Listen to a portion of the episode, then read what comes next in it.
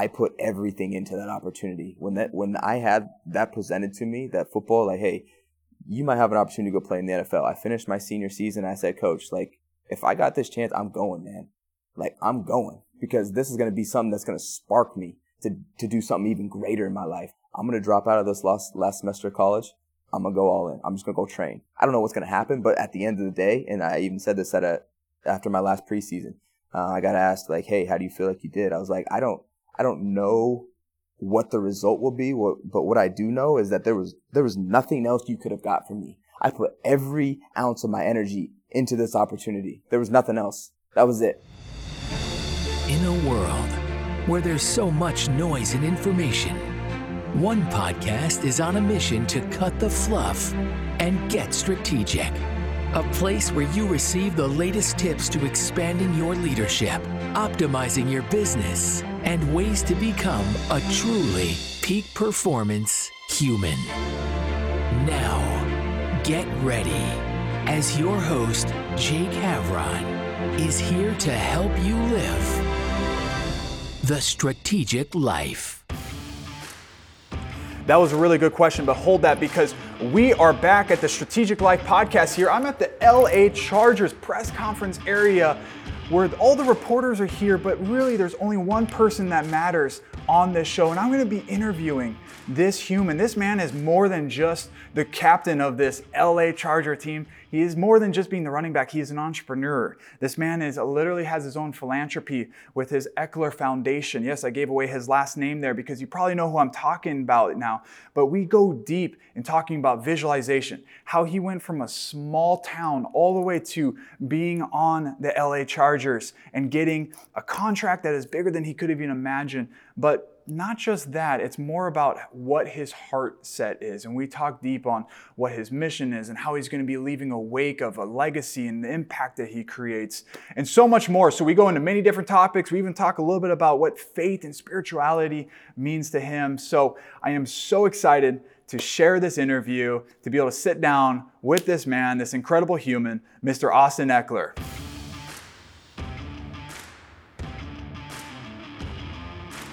All right, man. Well, this is this is fun. We're here in the Charger Stadium. We are here. Welcome, welcome to my backyard. Well, not I guess not the Charger Stadium, but the, pra- the practice facility. Yeah, it's our right? facility, right? So this is the, the media center of our facility. So, so good, man. Yeah, we, we're over here like ten percent of the time, I would say, and that's only for guys that do media. Not everyone does media. Okay. Yeah. So you do much media stuff here personally, like yourself? I have over the years started to understand the importance of media and using it as a tool. Mm. Early in my career, I was kind of like just focused, hyper-focused on football, which you should be in the very beginning, just try to get yourself established. But then I started to get a little bit older, started to have things that I was trying to promote, started to have this, you know, realization that, oh, I need to get my name out in the community, yeah. the fans, and tell them my opinion, because then well, that, that's, that's definitely a must when you came from a small town. Like you weren't, oh. you weren't used to having just people so, know yeah. who you are, yeah. except your neighbor maybe. It, it's funny, like back in high school, it'd be like, you know, the, Greeley was the big town next to us, and I'd be in the Greeley paper every once in a while, and that was like, wow, you made yeah, the paper. Yeah, yeah, you know? yeah. Dude, same so, thing. So. I grew up in Maui, Hawaii, and uh, we'll talk about your story here, but like I know how it is with like local, small, yeah. like being in the paper was the coolest it was, thing ever. It was the best. Like, your like mom you were putting on the fridge and stuff. Bro, I was like, Mom, cut that up, send it to all the family. right, like, right. You know, it, it's so cool. I want to preface like everyone listening right now, like how this happened. It, it was because number one, you knew media was a big thing. Yeah. And for me, I understand that connections and networking is a big thing and building yeah. relationships.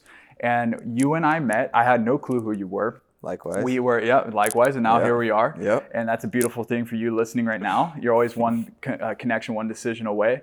But I was at uh, Dave Meltzer's. Uh, I got invited to speak at his um, event in his studio. And so I go and speak. And then afterwards, we're connecting. And you're also, what was it, like a guest judge or yeah, something? Yeah, I was a guest judge on his show. And how did that come up to be really quick? Like, how did you even get invited? So I've known Dave Um, for I guess a couple years now. I forgot even how we met. Um, I think it was through another opportunity like this, like where we just he saw some clips of mine. It was like, oh, interested that wanted to have me like for a dinner or something like okay. that. Okay, probably um, saw that you had more of an entrepreneur mind exactly, and not just an athlete. Exactly. Like that's. Um, and then he's obviously a Chargers fan. Um, okay. So, so he had me in his visual. I was around him, so that obviously helps bridge the gap. And then yeah, there was a he's like. reached out to his team, reached out to my team. Hey, there's an opportunity, you know, two miles away from you. You want to go on his guest on his so, show? Yeah. I was like, yeah, let, let, I'll do anything for Dave. You know, that guy's and got so such you, a And you showed up. Yeah, Dave, shout out to Dave Meltzer, by the way. This, this is because of him. Right. So afterwards, we're connecting. Yeah. And, you know, I see you in this circle, and I come up into the circle, and like, look, I, I even to this day, like sometimes I'm like, do I want to go try to meet new people? It's kind of yeah. awkward sometimes, yeah. but like you always got to step out, because usually when you step past that, that door of fear is the greatest opportunity. And right. so you and I are connecting, and and uh, it's funny. I remember, I don't know if you remember this, but you were like hounding me with questions, because mm. normally I'm the one that like likes to ask and learn about you, and I didn't even yeah. know who you were yet. Yeah. And um, and then you flipped it around, and you were like hounding me with questions. You're like, what do you do?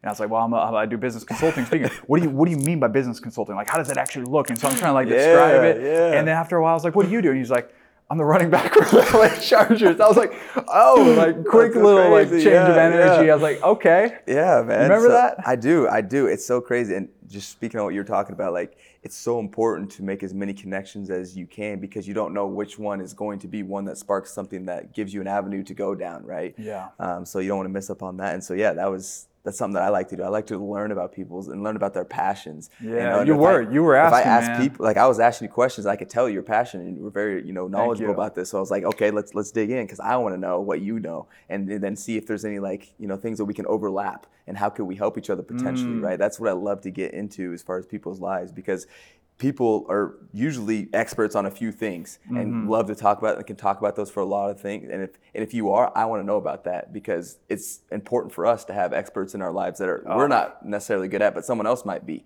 You know, so and we can help each other and um, build yeah. on that. Well, but that's not normal though for like a typical athlete. And I don't want to like put that yeah. stigma out there, but most people like are they're athletes, they they go and just crush it at that, and then afterwards they're kind of like done with life. They don't know where right. they're at, their identity is. Right. But what I love about your mindset is is one I've heard you say multiple times. You have an open mindset. Yeah. You're open to listening and hearing, but you were actually curious to learn about this random dude you just met. Mm-hmm. Like that says so much about you. Yeah. I mean, where does that come from?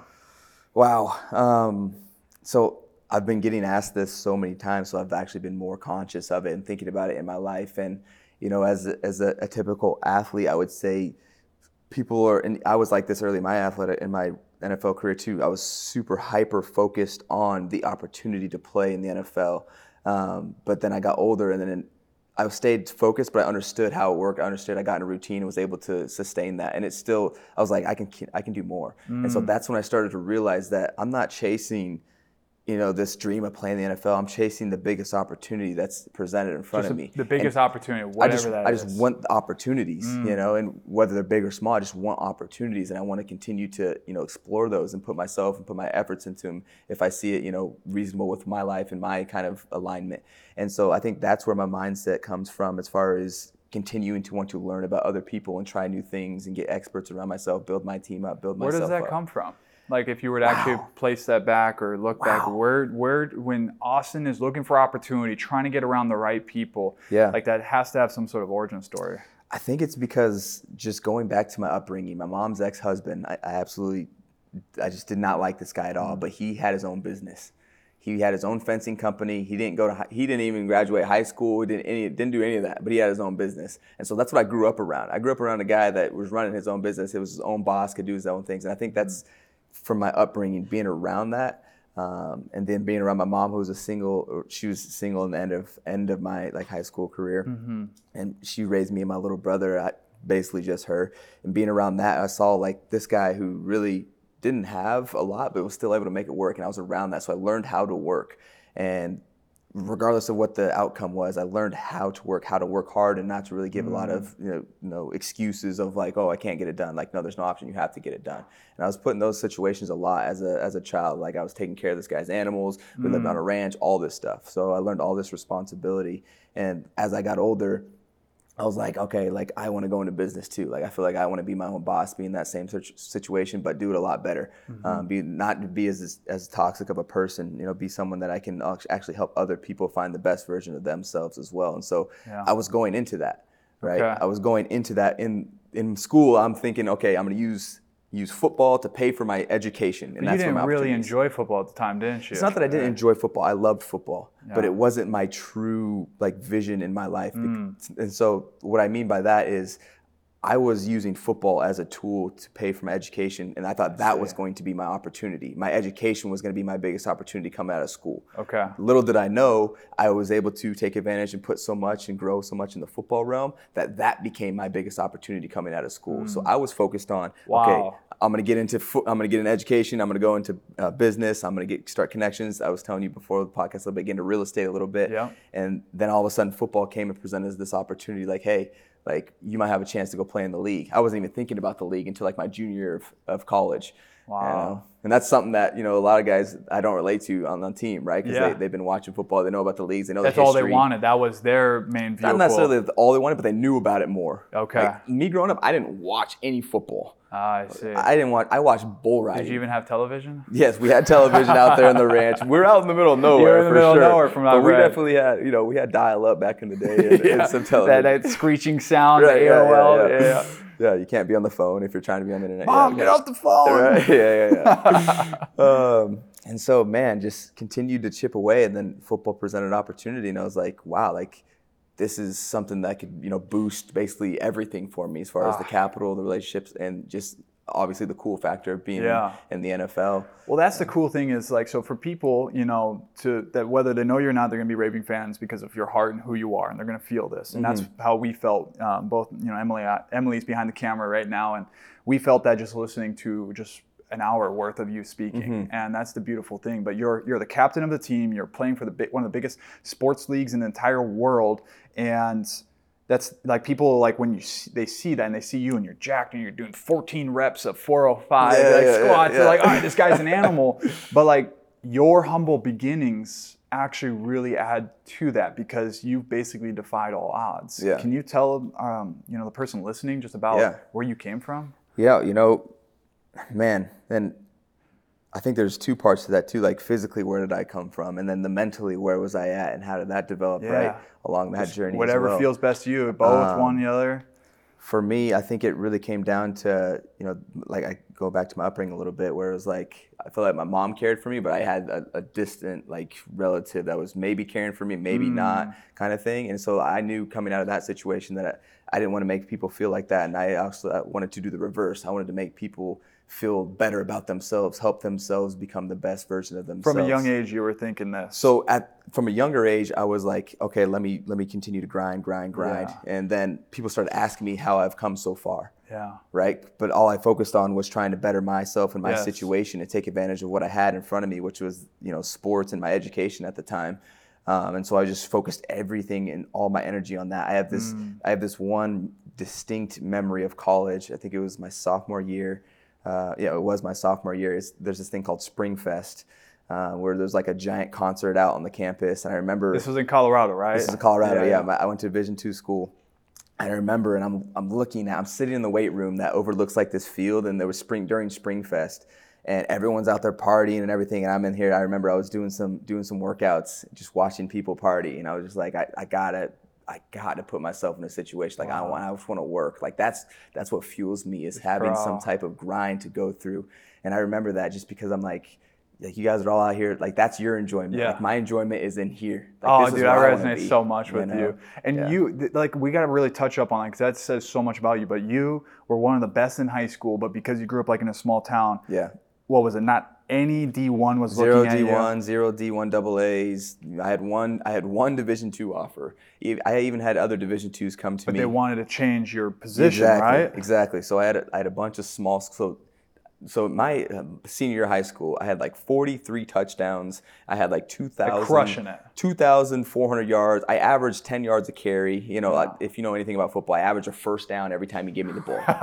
And I, and four. I'll or five take him touchdowns. On my fantasy league. Yeah, yeah. In high school, yeah, it's crazy numbers, right? So, look, it wasn't a big school, but if you don't go to a big school, what do you got to do? You got to yeah. dominate. Yeah. So what did I do? I dominated. dominated. But even then, I dominated. You still just weren't it's, able to get the recognition. I, I you did wanted. not. I got zero recognition. Bro. I went to the. There's a school that was like ten minutes away from my school, D one double A. It's like, yeah, we, you know, they talked about coming on as preferred corner, changing my position. I played running back. I'm like, no, like no, like I want to play running back. What made you not want to change your position, even if that D two was offering that opportunity? Like what? I had, I had played running back for as long as I could remember. You just like believed like that like was I, your I just spot. wanted to play running back. That's what I wanted to play. Yeah. Um, and then finally Western came to me and I was like, hey, we want you to come play running back. We are a senior. uh, just graduated, and uh, you can come compete for the spot. Only, only school that really. It was the only off- school that gave me an offer. Yeah, wow. Crazy. And so here I'm going up to Western Colorado. I don't know. I don't know anything about this place. It's up in the mountains, coldest place in the America. You know, bro. I yeah. have so many correlations. Continue though. I'll, I'll, I'll put the, the dots together. You know, by the way, like I think we mentioned this. You were born a month after me. Yeah, we were born on the, the same year, seventeenth, yeah. April twenty-ninth. Yeah, yep. yeah, May seventeenth. Yeah, ninety-five. Let's That's go. What's up. Let's go. Let's go. Let's go. We'll continue. Okay, so Western Colorado. So yeah, get up to Western. And, you know, I, it was crazy. We had, there was three seniors there when I got there, three, which if that doesn't mean anything to you, this is what it means, that there was no turnover because mm. you don't recruit three guys, mm. you know, as yeah. a freshman class, you recruit a lot more than three Especially guys. When you got eighty plus people. Exactly. Like basketball for me was a little different. It was a smaller team, but yeah. three seniors, three seniors. So what does that mean? That means there was dropout all yeah. over the place, yeah. right? People are leaving the program. People are going, whatever's happening. There's no rollover. And so I get into the situation. I come up. I actually left the day I graduated to go start working out with the team because I'm like, I got to get out of here. I'm I'm going to start my journey right now. Um, so I literally I went to graduation with my truck packed up, graduated, woo, threw the cap in the air. See ya. I'm, yeah. I'm going to college. I'm going to get my. Get me out of this. I got a room. I got a roommate. I got a little job to hold me over for the summer. You yeah. know, up up in Gunnison, Colorado, and uh, got to work. And then. When we first got there, like I said, there was only three seniors. And so I was like, man, like what's going on with the program? Like they, mm. they sucked. They were terrible. They, mm. I think they won like one game and we continued to suck, but we continued to build too. Uh, I think a lot of our leadership, you know, going in, and I think I was definitely a part of that. I remember um, my my freshman year, um, I remember getting up in front of the uh, in front of the team after like our third game or something like that. We're on a away game and everyone's on their phones messing around. Mm. And coach asked our Our offensive coordinator asked if anyone had anything. I got up. I remember I was so nervous because I was just I was just frustrated because yeah. people weren't focused. Like it didn't seem like people cared. And so I got up, and I came from a program in high school. We just won all the time, right? And so I'm like, this is not normal. And so I get in front of everybody, and I remember I was like trembling, like almost in tears because I was just like so nervous, but also so emotional and actually cared so much. And I was like, you guys, like we need to make sure we're locked in. Like I was just giving them some type of message as far as like, we need to make sure we're locked in. Like this is serious. Like this is, we're not on a vacation here. Mm. We're here to win a football game and get out of here. And uh, ever since then, I was a captain on the team for four years. So there. That was received well? Yeah, it was received. Yeah, everyone was like, wow, wow this is legit. Like, okay, this guy's, and because I was a starter after after my, my uh, freshman year. So I came in, started right away. Yeah. Um, and then people were like, yeah, like, okay, this guy's, he's about it. Like he's about wow. wanting to win, wanting to get better. So let, like, let's, let's hold on this real quick yeah. because I want to correlate a lot of your story. You're an athlete. You have so much entrepreneurship we'll dive yeah. into, but for someone that's listening, that's an entrepreneur that yeah. is feeling those exact same feelings. Maybe they are, you know, starting their business and they need to go out and talk to that person that's going to completely like transform if they partner with them, or that client yeah. that's going to build it. And they feel that exact same nerves. And they also know that it could either go the way you had it, where they yeah. believe behind you, or they're like, this person's an absolute fool. Who yeah. is this freshman? What can you just tell to someone that maybe felt that exact same position, but in a business perspective instead of team? Ooh, business perspective. Um, I, I don't think it, I don't think it matters what perspective you're in. Like you're probably going to be nervous if you're talking in a new space. Like if you're doing something new that you're maybe not comfortable with, you're going to be nervous. Um, but I think the real challenge is, and the real skill is, knowing your boundaries and trying to live on the edge of them. Mm. Because when you live on the edge of your boundaries, that's when the most growth happens, because there's a little bit of uncertainty, but there's also some confidence in yourself. You have some type of idea where you think you you think you know what you're going to get or receive, or the messaging you're try- wanting to do, but there's also like, I don't also know what's going to happen, mm. you know, because we can't control everything, but we can control what we want to do. So if, if you're in a situation where like, you're like, I know this would be helping me, but I'm really nervous about doing it, I think it comes down to you visualizing yourself doing it, which I do all the time, and kind of just coming up with a plan. And then it comes down to you saying, okay, I really am committing to myself, understanding this is what helps me, understanding I only get one chance at this in life, you know, and I don't want I don't want to be in a situation, and this is also relates to my N F L rookie year, I don't want to be in a situation where I'm looking back and I'm like, man, I wish I would have done that. And you cannot live with yourself like that, because that is no way to live. If you're going to live like that, you will let yourself down over and over again, and it'll become part of you, and then you will be stuck. Yeah. And you do not want to be stuck, right? So it comes down to, not necessarily, it's, I would say there's some type of confidence, but it's not like, oh, I have to be super confident and everything like that. But you just yeah. have to have understanding of yourself, and understanding like what a, what holds me back, and what can I do to maybe position myself to get around that, to not work through that, or what's the different angle that I can achieve the same thing, but something that I'm more comfortable with. Yeah. Yeah. So good. It's like what they say, the pain of losing weighs ounces, the pain of regret weighs tons. Oh, yeah. You'll take loss every single day, because at least if you lost, if you lost, at least you went out and did something. You have yeah. something to build off of. You have something to you try. You actually stepped in the if game. The only way you could be losing is if you're in the game. Exactly. The people that are in the stands exactly. that wish they could be out there, they're living with the regret. And look, I'll tell you this. We say it all the time around here. It's simple, but it's not easy. Mm. It's very simple. Like, oh, in your head, if if it's just about going or reaching out to someone and going to dinner or going to a lunch with somebody, that's very simple. You've done that before, but it's not easy because it's new territory. You might be mm. very nervous. You don't know this person. You have to go through these, you know, the conversation of getting to know. You have to introduce yourself. Um, and so it's a challenge that we all face. I think we all face at some point some limit to ourselves and to our comfortability as far yeah. as how far we want to go. Well, that's what growth is, you know, right. and, I, and I want to talk about the visualization here, but you know, you have, there's that gra- that chart that you've, we've all probably seen. So you have the main circle, which is your comfort zone. Okay. And then right outside of that is the discomfort zone, mm-hmm. which is where you are pushing that edge. Yes. But then there's even a bigger circle, which is the unknown zone. Mm-hmm. And this is where it's the fine balance. You said this so well. It's like you're like a professional in personal development or something. But like you want to, if you visualize your life, when you were standing in front of those teammates, mm-hmm. you were in the discomfort zone and a little bit past that fence. And right. you know about fences because you've been working on a farm your entire life and you knew not to pass that fence. So there's consequences. That's right. That's right. But you were past that fence and you're looking back, seeing if your stepfather saw you, but you were in yeah. that mode of like, how far can I go? Right. It's the problem is, is that when people are so far in the unknown zone, they have no trust or even certainty themselves. Yeah. Because they go, that's where people say, oh, I've tried that and I've done that. But it's like, well, did you have any like preparation for that meeting? Right. Like you went out and talked to the biggest person that could have been a client, but did you prepare? Did you have any type yeah. of concern? They were too far in the unknown zone. Right. But for you, you it sounds like you constantly teeter in that discomfort zone, which then once that becomes your new flag you put down, that's your new comfort zone. I love it. And then you move it. forward. Isn't yeah, that what's yeah. happening in your life? Absolutely. And that's right. why you're a captain of the team when exactly. you were just, you know, just making barely D two. It, uh, one hundred percent. And there's another story too, actually. So after I made the team of the Chargers, I went up to the head coach at the time, it was Anthony Lynn. I told him, hey, I was like, I'm going to make this team. What do I got to do to make this team? It was the same scenario, Just man. straight up, you just asked him that. I straight up, I went to his office after O T As in spring. I was so nervous, trembling. Like, I've never, he didn't even know my name. You know, I'm just this ungrafted guy. I'm wearing number three as a running back. You can't even wear number three as a running back. Like, they're, I'm just a camp body. Like, they're they're ready to cut me at any time. Yeah, yeah. You know, so I go up there. I'm, I remember being so nervous. I said some whack stuff. I was like, ah, like I was like, I like I like the way you coach, man. And then, but that wasn't what I was going there. I was going there to say, like, I was going to say, like, hey, I'm making this team. Like, let yeah. him know. Like, wait, what do I got to do? Uh, like, I'm I'm I was telling him basically, I'm willing to put everything on the say, line. What do you say? Uh, he's like, okay, son. He's like, he always said, son. He's like, all right, son.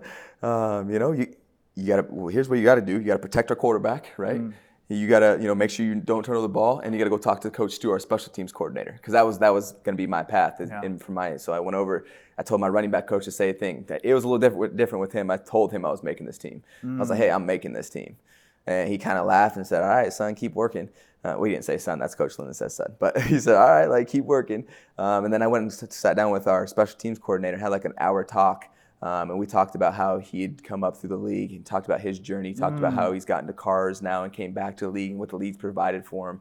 And that was really special with me. And a, a big part of the reason I'm here is because of Coach Stu. He really just stood up. That was a running back coach? That was a special teams special coordinator. Special teams coach. You know, I, Would you have ever talked to him in the way that you did if you did not ask that question to Coach Lynn? Probably, no, I wouldn't I wouldn't have talked to him. I would have I would have been out of the building. And it was, and Coach Lynn remembers this to this day. He actually texted me the other day, uh, like before the beginning of the season. Uh, but he's brought it up too. He's like, you know, Austin Ekeler came up before his or after his rookie uh, training camp or O T As and told me like, hey, like I'm making this team. What do I got to do to make this team? He's like, I'll never forget that.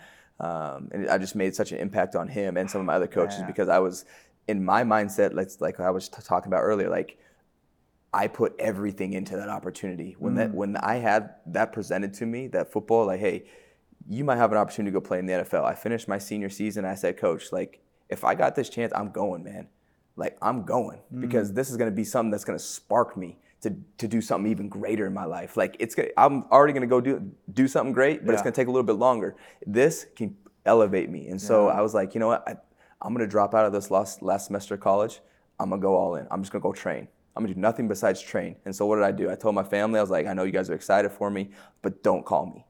Don't talk to me. Don't call me. I'll yeah. update you. You had to set those Let standards. Let me update like, you. Yeah. I'm going to train to that. take everything out of this opportunity that I can, put everything in Austin Eckler yeah. into that. And it's nothing personal. It was don't, nothing don't, personal. Like, like, don't take it that way. I'm just letting it you know like, that I got to like set some boundaries, some like, standards, as I call it, so they don't take it personal, but you could focus and not feel that guilt or exactly, that shame. Exactly. Because it was like, so look, good. look, when you have an opportunity to presented in my situation, come from this little tiny school, probably going to go work in Colorado. Which they've never you know, seen before, right? Never. Like, I was the first guy from my school to go to N F L from there. So, so awesome. It's like, look, I I have no other desire but to want to put everything into it. So I don't know what's going to happen, but at the end of the day, and I even said this at a, after my last preseason, uh, I got asked, like, hey, how do you feel like you did? I was like, I don't, I don't know what the result will be, what, but what I do know is that there was there was nothing else you could have got from me. I put every ounce of my energy into this opportunity. There was nothing else. That was it. And the coach asked you that? No, a reporter asked me that. The reporter asked that. And I said, I was like, if if I don't make it, it's not meant to be, because mm. that was everything. That was all all my energy. So many hours extra after, you know, running routes after practice, watching all the films. So I made sure I knew every single thing, because I was I was sixth string. I was sixth string. There was five guys in front of me.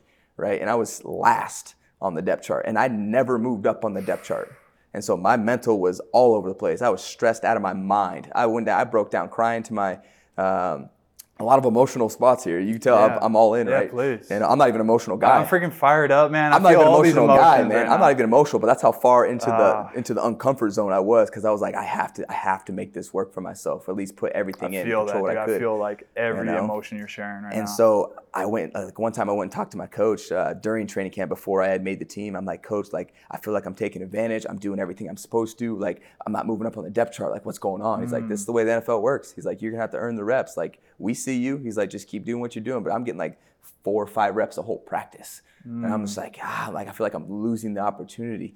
Um, but I didn't I didn't realize that, yeah, it's this, this compound interest of just making sure you're available, making sure when you do get an opportunity that you do take advantage and you're ready. And I, I did pretty much did that the entire time during my rookie year, and then obviously ended up making the team and been building ever since. That right there, what you just shared about with the coach telling you that, that you went all out. You had mm-hmm. this, first of all, this feeling of like, hey, if it does, if it's not meant to be, it's not meant to be, because you gave it all. Yeah. But the coach even saying that after that, hey man, this is part of the process, or this is part of how the N F L works, mm-hmm. and just keep being consistent. That's such a powerful like message for just life in general, because there's people listening right now that maybe are giving it their all, but they have to realize that they have to still give it their all and just keep working at it, just yeah. like how you did. That's just because you're good. being the best out there, and I felt that when I was a freshman in college, I was crushing the other uh, centers, because I played mm-hmm. basketball. And I was like, and I didn't get no minutes. Yeah. And I was like, coach, what's going on? Mm-hmm. And, you know, he wouldn't, he'd be like, oh, you know, we'll figure it out, whatnot. The assistant coach would be like, you should be out there playing. But the reality was, it's because I was a freshman, and that's mm-hmm. how it was for them. And that really broke me down. But instead, it actually built you up, and that's why you got on the team. Build you up if you continue to push. If yeah. you don't let it get to you and discourage you, be like, okay. How did you not get discouraged? Because I was so committed to all of it. Like, it was such a short window for me. It's like, you have this amount of time to make your impression, to make the team.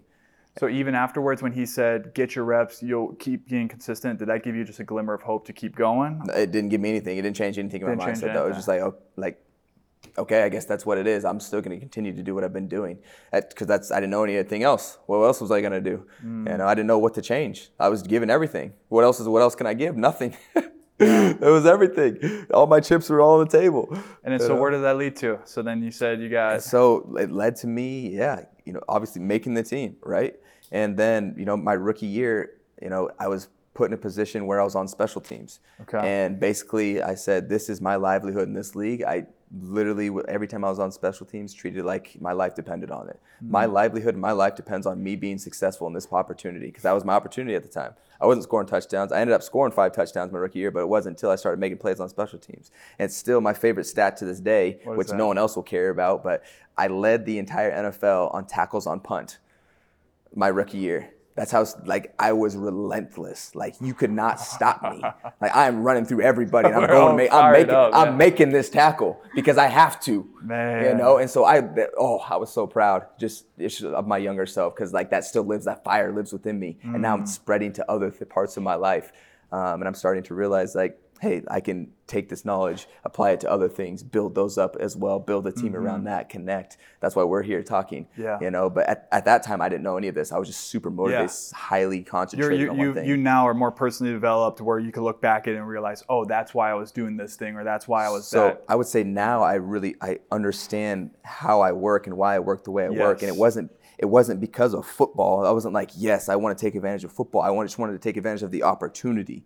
Like, it was a huge opportunity, so I wanted to make sure I took it full advantage. And so I, as I've gotten older, I started to realize there's a lot more opportunities yeah. presented from the N F L. And that's where, like, I started getting interest in these. I'm like, yeah. ooh, like, let me get into real estate now like I was going to back in the day. Let me start a show. Let me start getting more community engagement. Let me start, you know, connecting with people. And then I started to see some, you know, you know, some deficiencies, and that's where I started, like, some of my own businesses, my stream, mm-hmm. like things like that.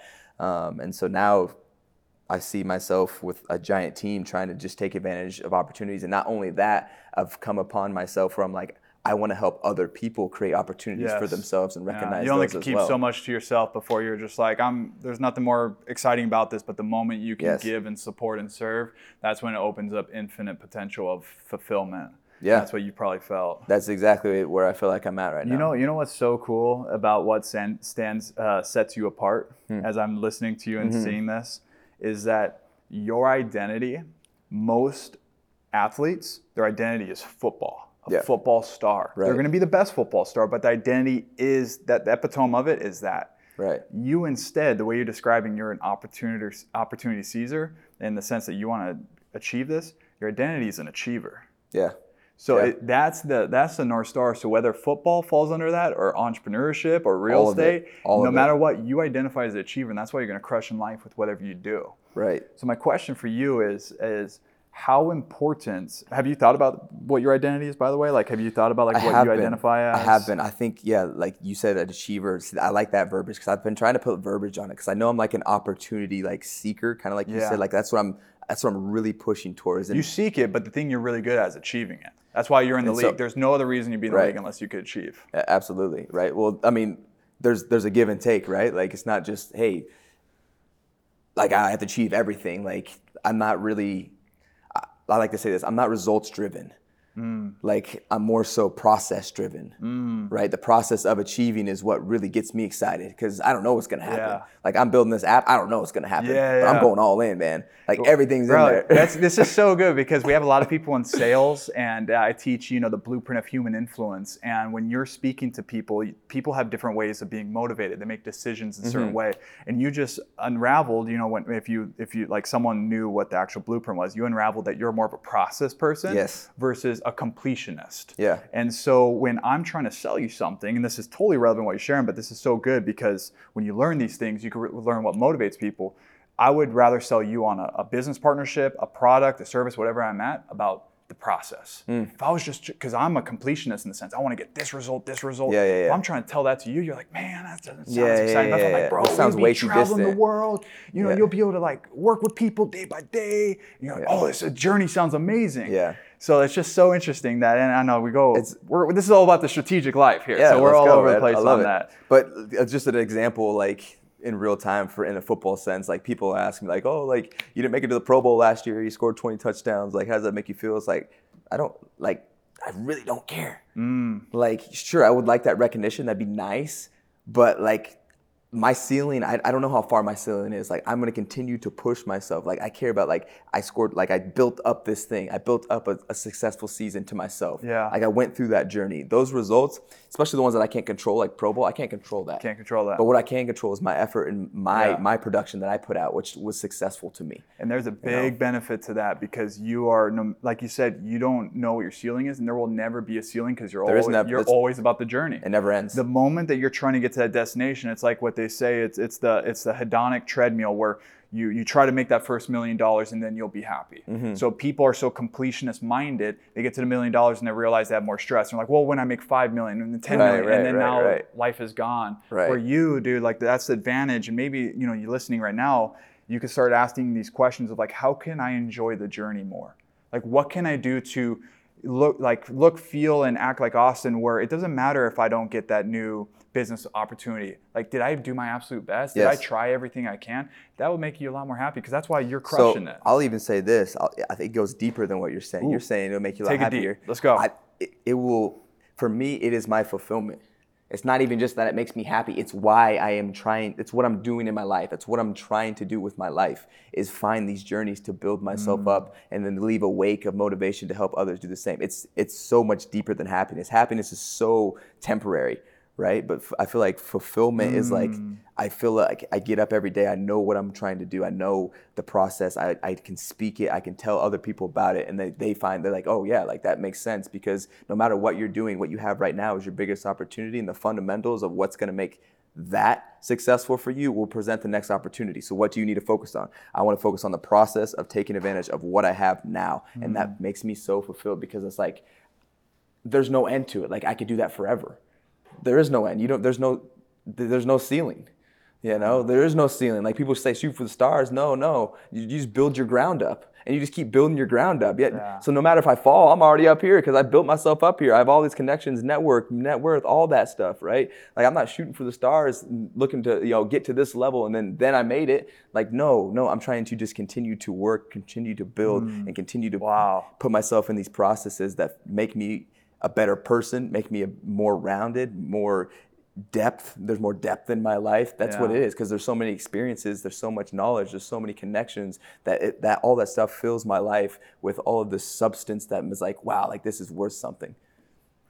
So that's that's that's why it's deeper for Bro. me, because it's like it's it's a life. It's it is my life. What's end game for you? Like, what's the ultimate outcome? Even though you're not a completionist, you see that in that sense. What is the big vision for Austin Ekeler? So, I mean, right now, obviously, I'm in my twenties and playing ball, so I feel like I have this, you know, this maximum amount of energy, and I'm putting it into, and I have a very concentrated. You have energy. Wait, wait, you have energy? I have a little I, bit of energy. I don't think I felt if that this entire noticed. Conversation. I'm like this all the time. You know, you should, you should talk Good to my girlfriend. Good thing you're a Charger, right? Like, you should talk to my girlfriend. She, she can do every interview for me, because I talk about the same stuff all the time.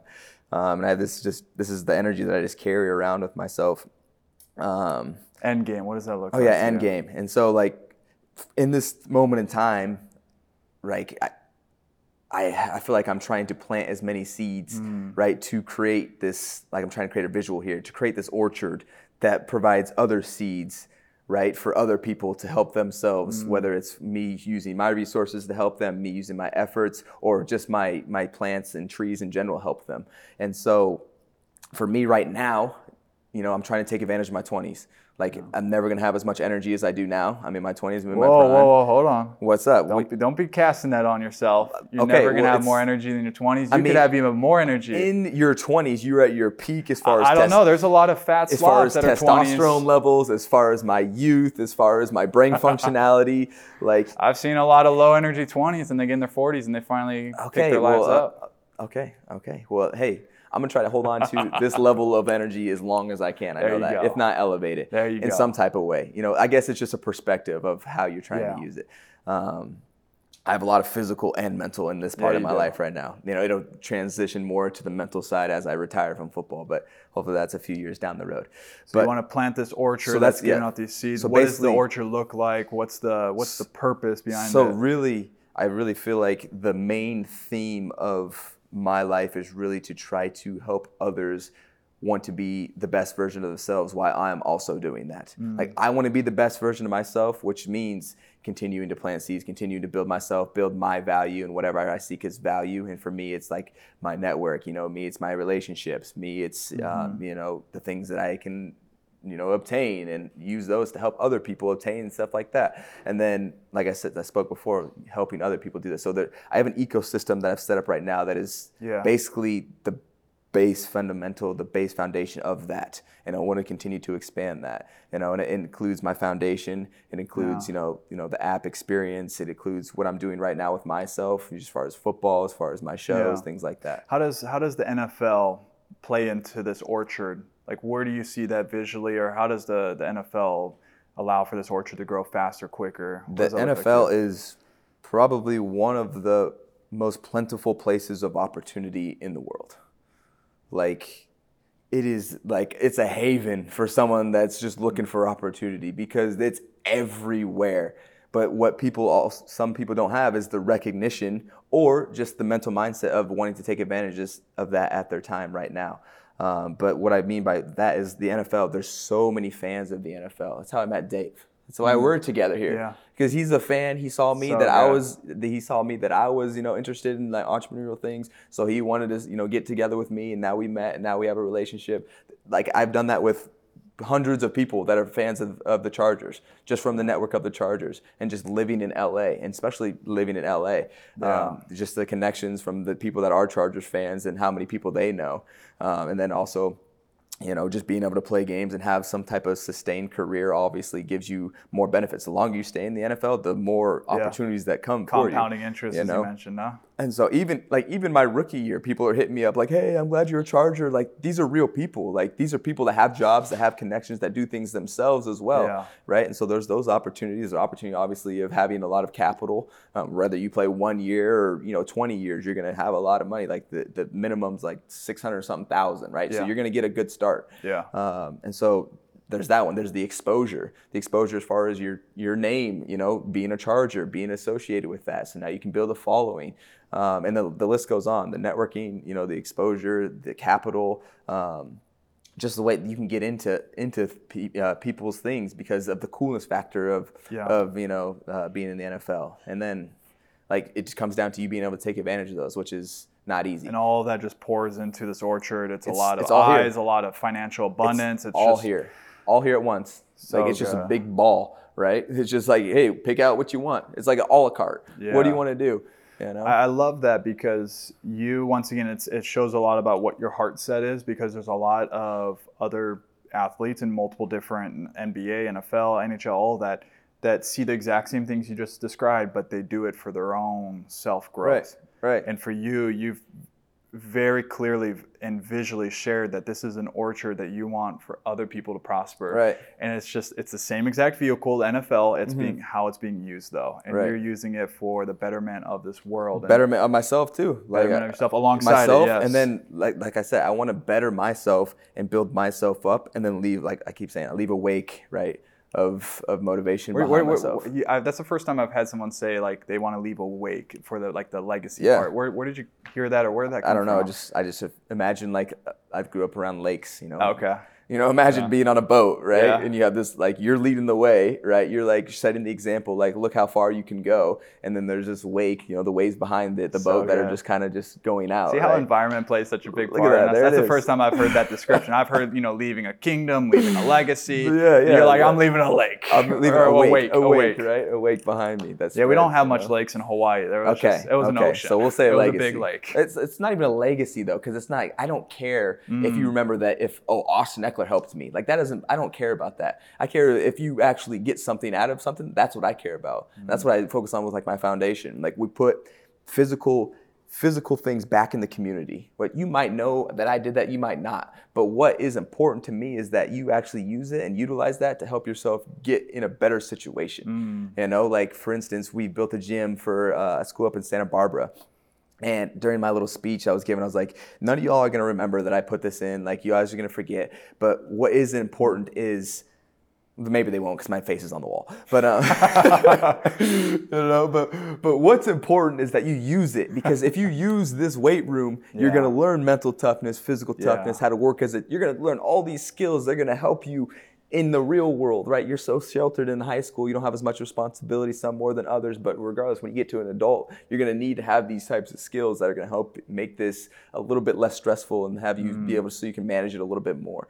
Um, so that's what we're trying to do with the Austin Ekeler Foundation, to put these resources. We put in washers and dryers back into communities where it's like mm. people don't wash, they can't have clean clothes. So it's like, well, you're worried about your clothes. Like, no, no, let, let's get you washers and dryers. Don't worry about your clothes anymore. Wash those. Such like, a small go worry investment about something else, to get you know? One dryer, but to think about the R O I of like exactly. how many lives, the, the confidence these kids showing up, you know, with yes. like dirty clothes or having to wear someone else's clothes because they don't have clean clothes. And you just, yeah. sometimes we overlook that. Exactly. That's exactly. So beautiful. So it's like, let's, you know, that's what's one, that's part of the wake, right? Part yeah. of the wake. Like, I'm trying to get as far as I can, and then let's, let's plant seeds where we can help other people as well. Wow.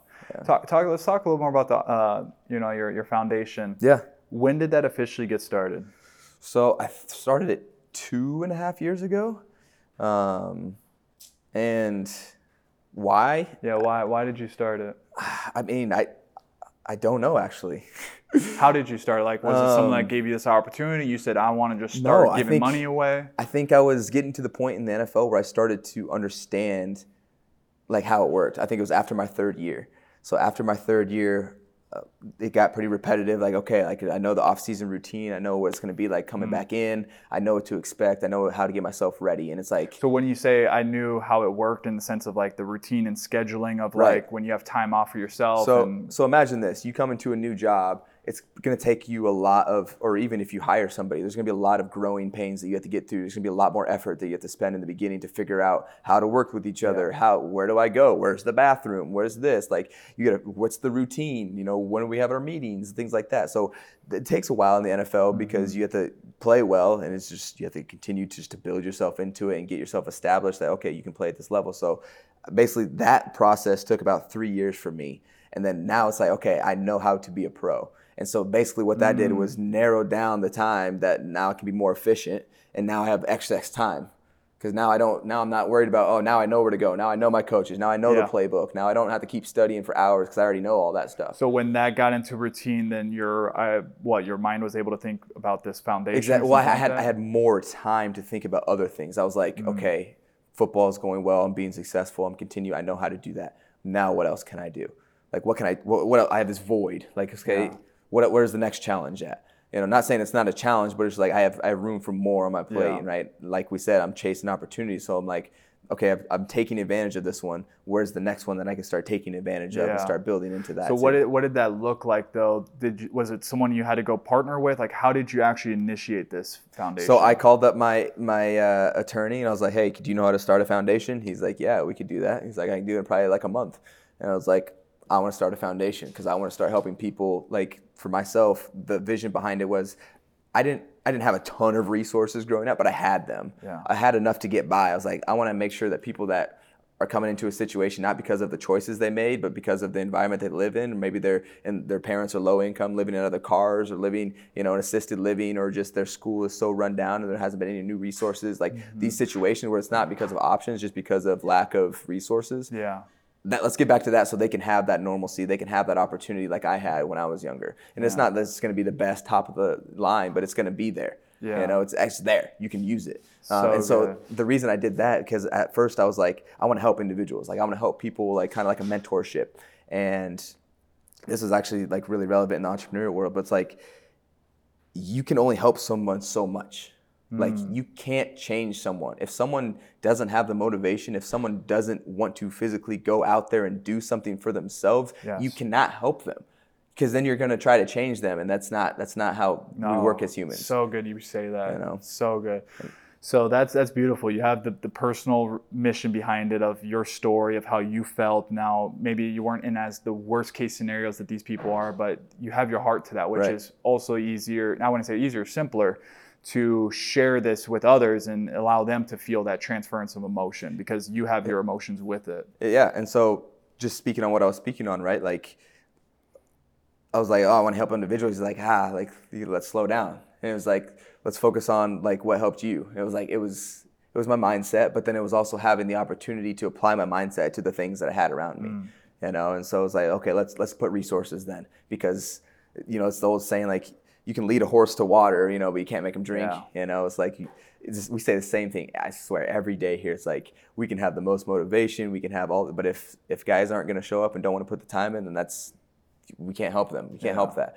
Um, and it, that's that's relevant for anyone. Like, you can go to any motivational speaker, you can go to any of these people and get excited, but if you aren't going to truly take on the person, the the personal responsibility to actually make an action and an actual actionable change in your life, then you're not going to change. Yeah. And then if you continue to do that, that will become who you are, and you will be more stuck, because yeah, then you always you start to identify as that person. Exactly. And there's a lot of people, you've mm. probably seen this, that are listening to this podcast. When I hope you guys yeah. are listening to this, get in action, but you listen to this podcast and that podcast, go to that event, that event.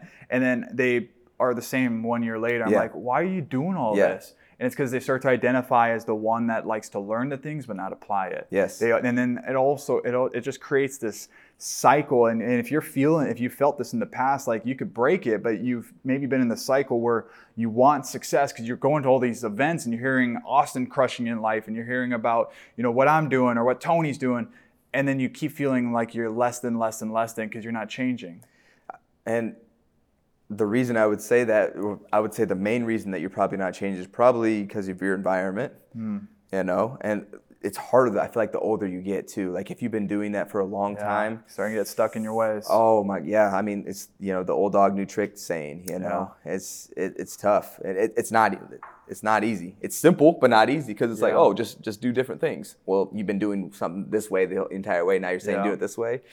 It's it's tough, uh, but one thing that could help you is definitely your environment. That's something that I have continued to grow around myself, to be yeah. people that are like hyper motivated, like want to grow themselves, not necessarily in the same way that I do, but they want to grow themselves in their direction. Um, so I have a lot of friends, you know, just that I've met being out here in L A that are really successful in what they do, and they're really passionate about a couple concepts that they just are crushing it on. So good. Um, and I just love being around them and hearing about what they're doing, um, and hearing about, you know, the things that they're successful in. Um, one of my, for example, uh, Bear, you know, he does all the, um, the marketing for a, a jewelry company called Jackson. Oh, I know. Oh, I, don't, I don't know him personally, personally, but I have a lot of mutuals. Bear, the, yeah. Bear uh, with, um, yeah. Do you know, do you know J J by chance? J J. Um, he goes by uh, J J Little Jefe. I don't. I don't. No, they're good friends and all. Really? But Bear, yeah, because I used to live down here in Dana Point. So yeah, yeah, that's yeah, what's up. He does yeah, he's ja- Jackson, right? Yeah, he's Dude, this, he does is, all the this is literally Jackson. Just, shout out to Jackson. Yeah, shout out to Emily out for to getting Jackson. That for my birthday. Let's yeah, go. I'm literally wearing Jackson. Jackson. Yeah. All right, yeah, we're putting this, you know, send us the Bear. Let's get some yeah. sponsorship got, going. Come on. Shout out to Bear. So continue though. We're just about talking Bear. About like like guys like him that like we're not like very best friends, but like yeah. we're acquaintances. Like we talk to each other probably once or twice every and single week. And when you week. See him hustle, you're probably like just like. Well, it's like we, we like feed off each other's yeah. hustle. Like I'll be talking to him about, hey, what's going on with the app? He'll be talking to me, hey, what's going on with Jackson? Like, hey, how you doing? Like, hey, I'm gonna put you in a podcast. Hey, I'm gonna I'll give you a shout out for Jackson and all this. Like we're just feeding off each other, right? Yeah. And him pushing himself pushes me, and obviously I'm in a unique scenario because I'm around fifty-three guys that are hyper focused on trying yeah. to become really good at football, so that also helps me, you know, be around that environment. And so I'm in a really concentrated, hyper-focused environment on a lot of people that want to be great. Mm-hmm. It might not, like I said, it might not be exactly what I want to be great at. Like I do want to be great at football, but I also want to be great at being an entrepreneur yeah. and growing. But being around it just helps so much. I want to tap into that really quick. We have so many, I have so many different routes I want to go, but I've heard, I heard you talk about this a little bit, which is you are in the avenue of football. Yeah. And you are not only one of the highest performing running backs in the entire league, but mm-hmm. you're also the captain of the team and yeah. you're crushing it, but you also are in many different avenues. Yeah. How, what can you say, or how are you not diluting yourself because you're focusing on these other things? How are you still crushing it in football, but still focusing on that? Like what's oof, keeping you like oof. really good at what you so do? I was talking to Emily about this before the podcast, and I think like a year, it's been a year of me really focusing on this, because I did get to a point where I was like, man, I'm so burnt out. Um, like, like, man, like I don't want to keep doing like whatever it was, like the foundation. I'm like, ah, do I just let it kind of go under the rug? And then I started to realize like I was spending a lot of time on these short-term pleasures that didn't really mean stuff, like mean anything to my life. Like, you know, playing, you know, hours of video games here and there, like scrolling around on social medias, like just chilling around, watching T V shows. I'm just like, I started to get under control. It's like, I have a vision of where I want to go, and those things, none of those things help me get to there. Like mm. I want to be on an mm. upward trajectory to that. And so I've been really conscious of trying to eliminate, not not totally knock them out, because we do need some type of short-term pleasure yeah. to give our mind off of things and give us time to relax. Um, but I wanted to really start minimizing those. Um, and so I've been really conscious about understanding, okay, is this a short-term pleasure? Is this appropriate for me to be doing mm. this at this time? If not, okay, what is something that I can be doing that's going to help me continue the upward trajectory Ooh. towards my towards my Bro, vision? This is so good. Right? And so it's really, it came down to time management for myself. Yeah. Like we have we have a lot of, not a lot, there's a lot of time in the day I feel like that can be captured and can, can actually be utilized for something that's actually productive that we kind of just sweep under the rug and or use it for a short-term pleasure. And so with my team, I've been really focused on, hey, let's organize everything. Let's get everything back to back to back to back. So when I'm done with work, I go into the next thing, into the next thing, into the next thing. Short-term pleasure at the end of the day when everything's done. And so, yeah. like at the end, it's like the reward. It's like exactly, the dessert. Exactly, yeah, it's like the, it's the, like the come down. Too. Like, yeah. uh, like let's play some video games. Which is now. Okay, and we have to give some like freedom to people listening, because there's entrepreneurs that are like they're hounding themselves, burning themselves out, and they think that if they're going to go scroll on social media or maybe watch a show at night, yeah. they're they're losing. No. But, it, but like it's good to do it as long as you get the main things, the main yeah. thing, and the most important thing, the most important thing, and then have that. And for me, I know if if I come home and I start playing video games, I'm pretty much, I'm done. Bro, I had to, I had to put, leave my Xbox back like years yeah. ago, because I knew if I was even around, I'd be on there for hours. I'm done, you know? So it's like, I got to make sure I, I, I come home, I'm straight into what I need to get done, right? Yeah. And it's just, manage. it was came down to me, it was managing my time. Once again, also you your know? environment too. Yeah, you had to exactly. clean up your environment, not have the video games maybe as mm-hmm. present. If you have a problem with junk food, don't have it right. in the oh, cabinets. Yeah, yeah, yeah, yeah, absolutely. That's such a that's, good that's example. That's actually a good one. So like, what? Tell the me junk what. food's a good one for, pers- for personal Are you a junk food eater? I love junk food. And so I just, I just can't buy it. I just don't buy it, right? And so, but what's your go-to? But I'll still go down to the pantry and open up the pantry like just to gonna, look, like there's gonna be something in here this time. I do that all and the I'm time. I'm like, ah, man, and I'll, I'll close. But it's it. good that you don't have anything in there, because if you did, yeah, there's nothing in it's there. Like, it's like I open it, I'm like, ah, oh, maybe I forgot something in the back. You know, maybe there's like some fruit snacks. What's your What's your go-to junk food? Man, I, I mean, I'll eat fruit snacks. I, you know, I like chips. Like I like. Do you at least do it like where it's like organic or clean chips or fruit no, snacks? No, absolutely not. I want the, the dirty stuff. Oh man, you just yeah, go terrible, complete terrible. Swing so on that's why I just don't buy it. It's one of the best things in, in during the so someone season. Listening right now, they're gonna be like, well, how's this guy still so jacked if he eats junk food all well, the time? Well, I work out. I've worked out year round for like ten years straight. Like working out is my therapy. Do you still eat really high quality food for the most part, and that's just like your little? I definitely, yeah, definitely high quality food, okay. and it, it that's it's like the eighty twenty rule. Like eighty percent right, really yeah. high quality, twenty percent junk. Everything, yeah, moderation, right? Like, yeah. you know, I feel like it allows you to actually have some more freedom when you're working out as much. You know, as I am, as far as just year round. Like, it's funny, people at the end of the season, like, oh, you're ready for, you know, to get some downtime. It's like, I'm still going to be working out, staying in shape. I just need to stop getting hit. Yeah. Like, it's just the, the getting hit part that I need a break from. I still can run around, you know, catch the balls, do stuff like that, things yeah. that are fun for me. Uh, but working out has been, a you know, a big part of my of my uh, life. That's why, you know, I went back to the, the foundation with the weight rooms. Like, that I learned so many skills and had so yeah. many memories from the weight room, and just all those skills that I was telling you that it teaches people, that definitely is ingrained in my mind. And like, for me, it's it's more therapeutic. Like, I just want to go there. I just want to put on some some metal music and just grind and just push myself. That's a controlled environment where yeah. you can physically push yourself. Right? There's so many there's so many benefits from going to the gym or doing something active that is not even physical.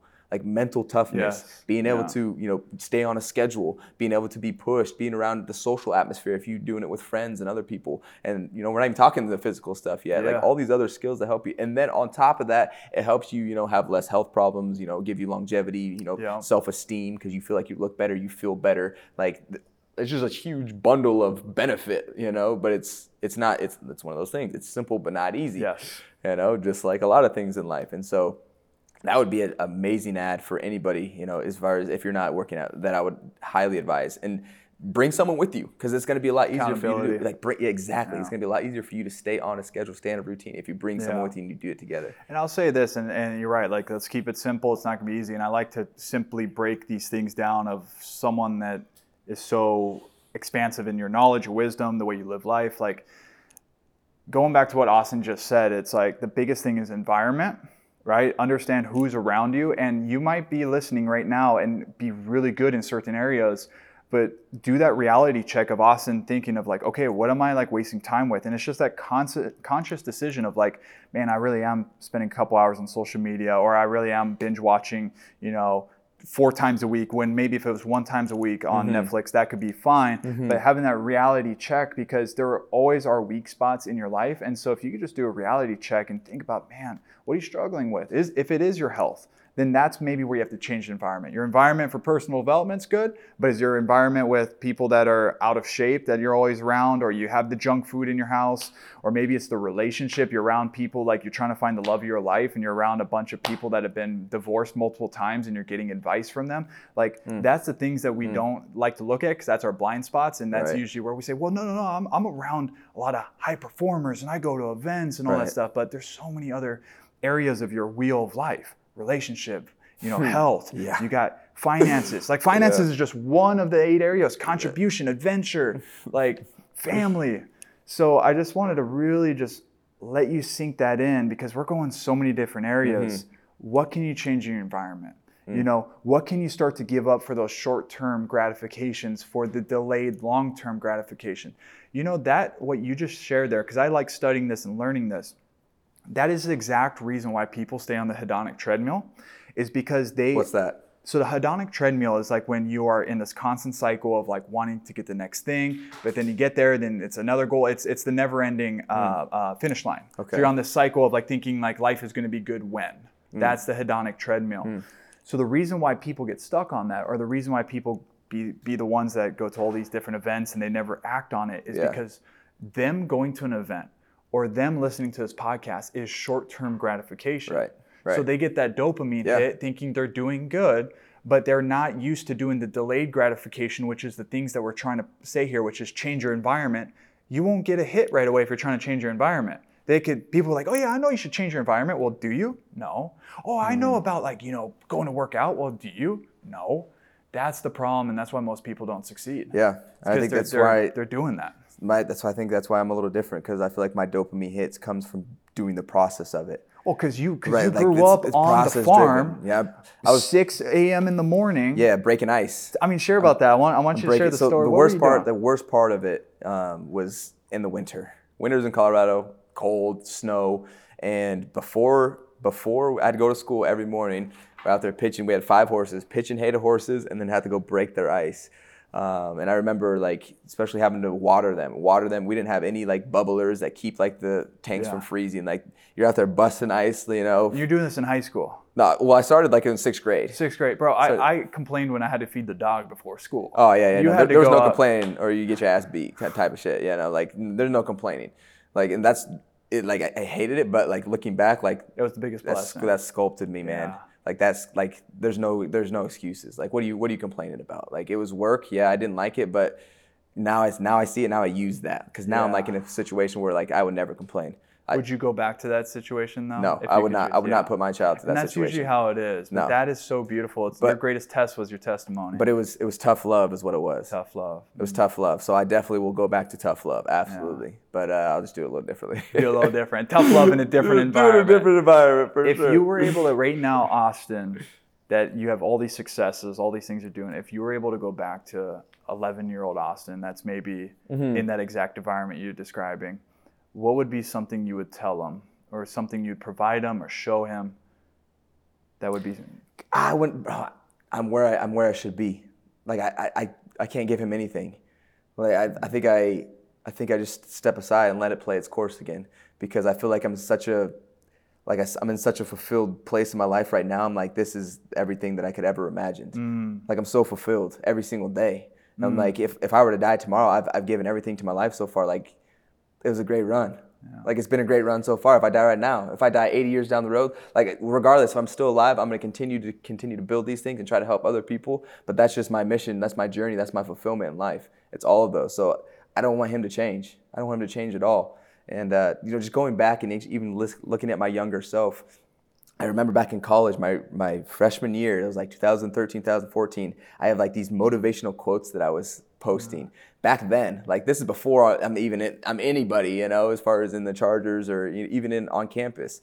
Um, and I was just so proud of just like all the things I was saying to myself, talking about like, you know, like making sure that, hey, like things might not always be great, but hey, you got something, you know, take it back. Like just little quotes, mm. like there's like eight or nine of them. Like, God, I love that kid. Like, yes, like that's yeah. what it's about. Um, and so, man, like, Like I'm in a very fortunate place where I'm like, yes, like I, I there's nothing I would change. Like, what am I gonna tell him? Because I don't, I want you to be right where you're at right now. Yeah. You know, eleven-year-old me. What an incredible uh, mindset. Yeah. And I think that's why you are who you are today, because your mindset is when you look back at your past, you don't regret it. You understand that was the process of who you are today. Right, exactly. Like you don't want to change that, where other people, and someone might be listening, might be still in this regret of, it shouldn't have been that way. I could be in a different position if this would have changed. And there's different scenarios, right? Like people have very different upbringing and just different lives in general, where there might have been a very pivotal moment in their life where it's like, oh, I, I should have done something differently there. Maybe it was yeah. a mistake. Maybe it was you know, something that they're like, oh, they took advantage of. For me, I didn't have that like defining moment where like catastrophic change in my life. Yeah. You know, so I guess I, I can't relate to really that that type of scenario. Um, if you and maybe they wouldn't want to go change because that still made them who they are today. Yeah. You know, and it, I guess it comes down to, are you happy with yourself today? I guess that's really what you're asking me there. You know, so good. You're asking me if I'm if I'm pleased with who I am today, or is there something that would change back? That's really kind of no. like the underlying part of the question. Is yeah, yeah, you're no, right. I ain't, bro. I, I'm stepping back. I'm just gonna. Get out there, brother. Break that damn ice. Break that ice. Get out there. Shoveling snow and Bro, all that of is, it. You know, hoses is. are frozen at night, pulling them in. We had like a wood burning stove. Got to start up the stove and thaw out the hoses. Cause so if the hoses, if you let, if you watered the hose horses, we didn't have like hoses like out next to them. You had to run them all the way from the house, all the way out to the pens. And if you didn't blow all the water, you had to go pull the hoses uphill, blow the water out of them so that there was no no that water. Because if they froze, it would crack the hoses and expand and crack the hoses. Oh, you would have got whoopings too. Oh if that my, happened. Oh yeah, because usually it was like late at night, like why the hoses out of water? And like get your ass up, get them water. All right, going to. You know, getting out of bed, putting stuff on, dragging hoses inside. My mom's pissed off. He's pissed off. I'm pissed off. And so, yeah, it's just, yeah, nights like that that I will never forget. But, yeah. mm, mm, made a long way from then. Yeah, man. Yeah. And it's it's it's like what you said. It's it's it defined and created who you are today because it's so evident. You're a hard worker. You're consistent. You you don't need the the the, the glitz and the glam of life to be happy because no. you didn't really have that, and you what found makes, your own internal happiness. It's in the work. It's in the work. That's and that's what makes why me you're happy. Crushing it, man. That's what makes me happy because working. Because when I work, it builds me up in so many different ways. It builds my mind. It builds my network. It builds my experiences in life. It builds what I have. It builds the impact that I can make. Like there's so much stuff that you can get from. from just working, right? And so that's therapeutic to me. I'm like, wow. yes, like let's go to work. Like, I can't wait to go to yeah. work tomorrow.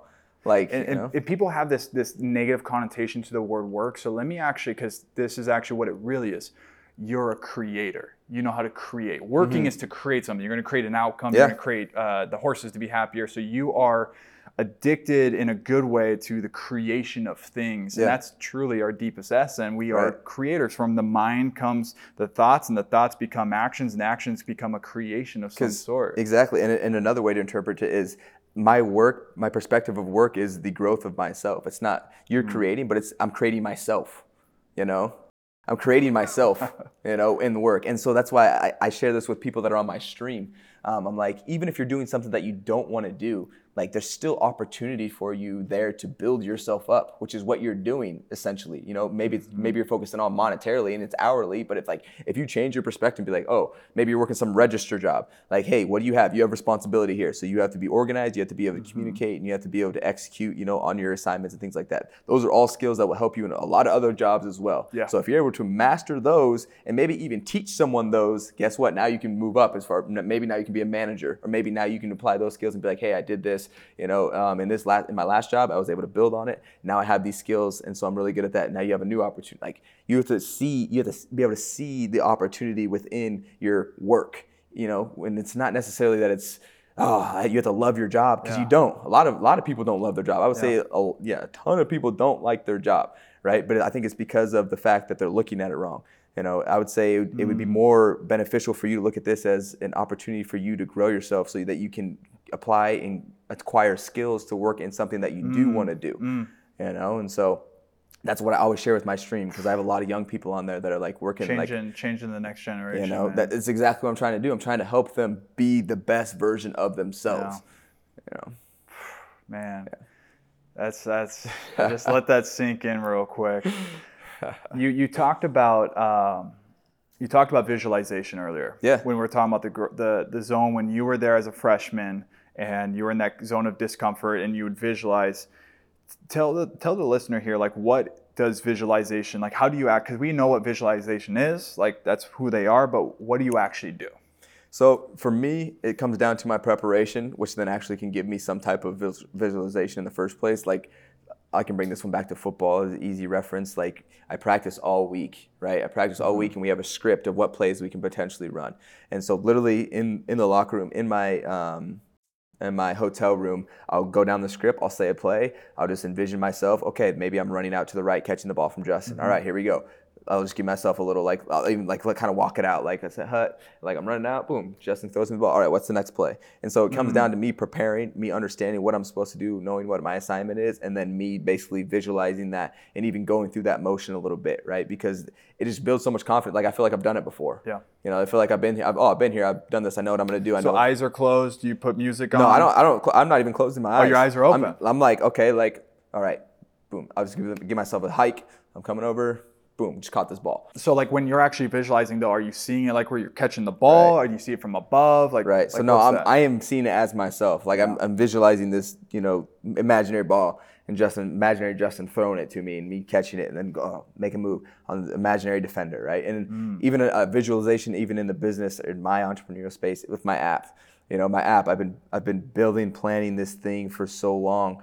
Um, I have this, I have a bunch of visualizations, but I have a visualization of the the entire ecosystem and how I envision it like being very successful. And then I have mm. smaller components where I'm like, okay, this is how I envision this part of the app looking just in general, like for my devs and stuff like that. And then with a lot of times that's where the inspiration comes from for me to actually like put something on like a piece of paper and things mm-hmm. like that. So there's a whole bunch of different visualizations I think that I do. And it's it's just part of me prep preparing for things, right? It's part of the setup to yeah. some type of bigger outcome or some type of task, whether it's the game or whether it's actually me giving it to my dev team to then go and execute, right? Yeah. It's all set up and preparation is where the visualization comes in. And it's not that that's not the only part of it, but there's steps into it. And the yeah. ones I feel like you've you're almost at the end is when you really start to see that. And you're visualizing the whole time, but that's when you can see the complete picture. And that's where it's really important just to so important. understand that. Do you find many of like, let's just say your teammates, do they visualize as well? Or is this I have of- no idea. I've never talked to I guess never really talked to him about like, hey, that. I have I have no idea. Yeah. Is it kind of a taboo thing, or like it's kind of like woo-woo still, or is visualization more? I, whether you whether you like are knowledgeable about it or not, I feel like we all do it. Yeah. Right. It's your imagination. Yeah, we always, we visualize the best things happening, the worst case scenarios happening. It's we, your imagination, you know, yeah. and it, it's just different. It's it's. Depending on the situation, you know, like if you put a lot of preparation into it, what is that preparation? That's giving you some type of confidence. It's giving you some type of know-how, and that know-how in your mind, you can visualize how you're doing that, right? Yeah. Whether you consciously are aware that you're visualizing, you are. You're going. Yeah. Everyone does. You know, yeah. I've just I've just understood that because people have asked me about my, me visual, visualizing things, so I just know when I'm predominantly doing it. Yeah, but you don't know if like. Too many other people are doing it on your team. That's not like really a topic you've ever had. I've never talked about, yeah, visualizing with, with the boys. Interesting. Yeah. Huh. You would think in a sport like that, and that's why I'm curious, like for something that's so powerful that it only takes a few minutes, like people would be more intentful with it. Like, because if that's like literally a hack, I know some of the greatest, the GOATs, you know, like Tom Brady talks about visualization a lot, mm-hmm. but many different players, Kobe talked about it all the time in N B A. You would think that that would ripple through and more people would do that. But I guess it's the same thing as entrepreneurship, where even some, most entrepreneurs don't even visualize because either they don't get the instant gratification from it, they think it's they're too good for it, or they don't even know about it. Hmm. But I, I really do believe hmm. it is like a superpower. Hmm. You know, it, it's it's an advantage. It's it's the Eckler Edge, as, as you would say. Eckler's Edge. Yeah, the strategic, the, I, I talk about getting the strategic edge, and then you're like, dude, my show's called the Eckler's Edge. Like, yeah, there's some crossover there. Shout out to Eckler's Edge. Catch us on Yahoo. That's right, catch them on Yahoo. I think that I think that's a superpower, and it, I don't think it is. It is a superpower to be able to see the future so vividly, so then when it happens, like how Kobe says, like when he envisions the shot, making the game-winning shot hundreds and hundreds of times, when he gets in that moment, there's no, there's none of those nanosecond nerves of like tightening up or fidgeting and like, oh yeah. my God, there's ten thousand people, this is win or lose. It's like, no, no, I'm used to this. Yeah, but you and just that's said, the advantage of it. You just said why he was able to do that, right? Is the setup. Like it's the it's setup and preparation, because that gives you the visualization, you know? So if you can't visualize, you know, the things that you're trying to achieve, then you yeah. probably haven't set yourself up or probably yeah. haven't thought about or prepared enough yes. for that to even become a thing. And you will be in a reactive mindset instead of proactive. You are, exactly. when you're out exactly. there and you see that situation, you're always in a proactive state. You're in not, not just football, but business as well. When something comes to you or you get a big opportunity, you know how to be proactive and take it down that road. Where if you're not visualizing, this is a call to action for you right now. If you're not visualizing, you will always be in a reactive state. Absolutely. Because you are not preparing to know what's going to come in the future. Right. You're just living by the things that are coming to you externally, and then you're reacting. Right. And, and you know where that goes. That doesn't go far at and all. And uh, you know, that's what I would say is in the beginning of most people's career, right? But as you can mm. be, start to become a vet, then you start being more proactive, because in the beginning you have all these un- unknowns and unexpected, and you're still kind of raw, you're still forming yourself, yeah. right? So you have all these reactions that you're taking, right? Yes. You're trying to figure it out. But as you continue to get older, continue to get more prepared, do more practice, then you're like, okay, that's like, for instance, we'll keep it in football terms since, you know, I'm a football player. When you come in as a rookie, you know, when you come in as a rookie, you come in, you're kind of just like reacting to how the locker room goes. Like how, you know, how do people interact? How do people talk to coaches? Like we don't call mm-hmm. them coach around here usually. It's like first name, like we're coworkers here. Yeah. So it's a difference. Like you're learning all this stuff. You're reacting. Then, as I said, like after my year three for me is when I felt like I was like, I understand this. Now I'm being proactive. Now things are coming at me. Now I know how to mm-hmm. treat them. Now I'm using these things. Now I'm taking advantage of these things. So we go through this, and yeah, you have to get to that proactive state where you feel like you can actually understand and know what the heck's happening, whatever that instance is for you, whether it's sports, whether it's, you know, your business, whether it's you're building something that you can actually be able to visualize. It's not going to happen and you're just like, oh, I'm gonna start doing visualization. No, there's a there's a there's a trend, or not a trend, but there's a there's a route you have to take when it comes through all the practice. Yes. Because you can't just go out there and just do stuff. Yeah. You know, you can't. You have to build up. There's so much preparation and setup. You know, if you've ever built anything big or anything substantial, or not even that, if you've ever built anything, you always have to set up before you can actually start to move in any direction, up or down. Right? You have to be able to actually have the foundation to actually start, okay, let's build something. I mean, you can get as basic as like building this table, right? You're going to get the you're going to get the instructions. That's the setup. It's already done. Now you start to actually go forward, right? And then you see that you see the table. They give you, you know, the, the pieces, the instruction. They give you the finished project. The finished product is the that's the visualization yeah. visualization part. Yeah, yeah. Right? Oh man, and you're, and you're visualizing that before it's even built, right? It's just a bunch of boxes, but you get to see the table built in a picture. That's the visualization. Yeah, you're on a different one right now, man. So let's let's talk a little bit about your, your actual career. Okay, so you've been in what, the league five years? Five going on six. And you joined right after the San Diego Chargers became the L A Chargers. So correct. You've always been L A Always been L A Charger. Okay. So you came in, from what I saw in your stats, you you came on a three-year contract. Three-year contract, my first year, yeah. For one point six mil? Yeah, one point six. That's the that's the minimum. Rookie undrafted. What contract. Did that do for you? Were you excited, or did you feel like, oh, man. Oh heck yeah, I was yeah. excited. Are you kidding me? Yeah, yeah. yeah. You know, three year, one point six mil. Like, okay. You play football. Like, I just came. I actually had an internship, um, so I had some money saved up for my internship. Uh, for I worked for an oil and gas company, and they paid like twenty bucks an hour, and I was like, this is sick. Yeah, yeah. You know, coming out of college, yeah. twenty bucks an hour. Are you kidding me for an internship? So I saved up like fifteen K. Okay. You know, during my college. Uh, My college summer that summer, uh, just working for Noble Energy at the time, and so I had I had a little taste of like, oh, like it has made some money for myself, uh, and then that was my junior summer, and so then my senior summer obviously went to the N F L, and it was a, a whole different level, right? Like big checks, like yeah. I'm like thirty, forty thousand dollars at a time, like whoa, like this is huge money, um, and so really I didn't really do anything with it. I just kind of just. Because I didn't know what to do. I yeah. just kind of just got paid for like my first year and just kind of just held on to everything. So you're kind of just holding on, not not putting it at the real estate or stuff I like that. I didn't put yet. Into anything. It was yeah. just a big ball. And I was advised to do that by, you know, our, our counsel and, and then our, okay. uh, our P A. Just like, yeah, for your first year, just don't spend any money basically. So you did three years, and then at the end of your third year, you got your four-year extension. Correct. Why did you get a four-year extension? So, I mean... was balling out. You're balling out that was time. Was balling out, right? Like yeah. I had built myself up. So my first year was mainly special teams. Scored a couple touchdowns. Second year, like okay, this guy can actually play ball. Um, got more into the offense. Scored even more touchdowns.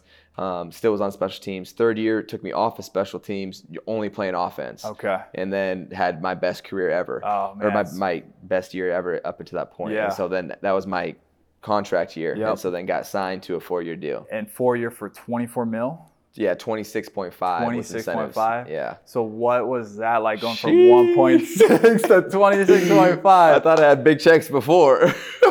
Man, my man. Talking about, yeah, like take you up to an even bigger level, right? And at this point, I already had um, like five or six duplexes, multifamily houses back in Colorado. Mm-hmm. So I'd started to get a taste of my entrepreneurial side. Um, getting it back going anyway, right? I've just been hyper-focused on football, starting to get back into it. And then, yeah, so signed for, yeah, the twenty-six five. And, uh, man, that, I didn't know what to do, man. I was just like, I guess, like, th- this is all the money I would ever ever imagine to have. I would never yeah. imagine to have this much money, you know. What was the most surprising thing that happened when you signed that? Was it like whether it was something like with your family or just something you did something funny or something random happened? What what comes to mind when you got that big check or that big that big deal? What comes to mind? Wow.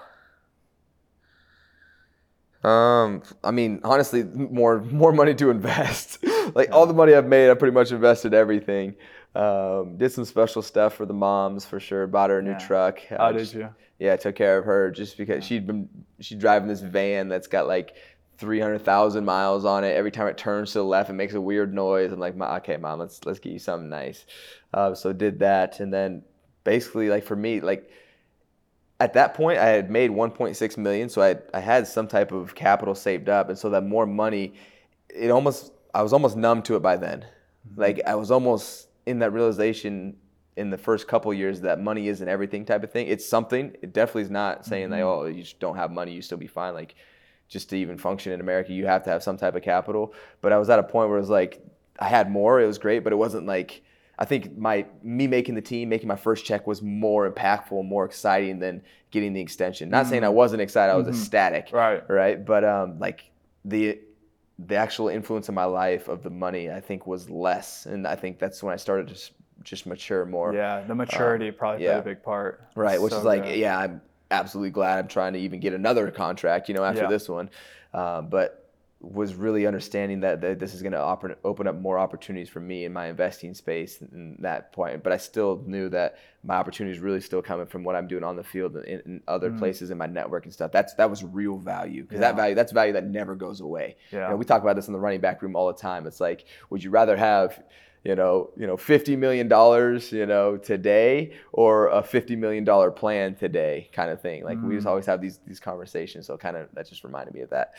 Um, but for me, it's like like the real value. Another thing we said the other day was like the money, like at the end of the day, doesn't really mean much. Like it's like, what if I said, hey, for the next, you're only going to live for the next five years, but I'm going to give you all the money that you could ever want, you can spend. You have unlimited credit card, mm-hmm. right? But you only get to live for the next five years. Would you take that? Like, no way. No. I want to. I want to live out the rest of my life because yeah. time has time has infinite value to it. Yeah. And so I started to realize that, like, okay, money isn't money isn't the holy grail, right? Mm. You know, so that's so good. Yeah. So you had that career, or you had that new contract. When did you actually become the captain of the team? Yeah. So was uh, you know fortunate enough to make an impact, you know, on the team. To the point where I was able to become a captain in in my fifth year. And the reason I say impact, because there's just so much that goes into it to get to respect of your teammates, yeah. right? Um, well, share, expand on that. That's what I'm really curious. Like, how did you get that position? What does that actually look like? Yeah. Um, so just coming in, like, I'm just this rookie, just raw, just trying to build myself in, start to get established a little bit more, get into my second contract. And I'm just continuing to work. Like, Like a, a, all the stuff I'm talking about is who I am as a person. I just I want to go out there and work. Like I'm gonna be out there, I'm gonna be barking at people. Like, hey, try to get other people ready to go to work. Like I'm excited to work. I'm excited because yeah. I get to go practice. It's another opportunity, and so that's it's, the energy is contagious, right? Like people will start to feed off of that.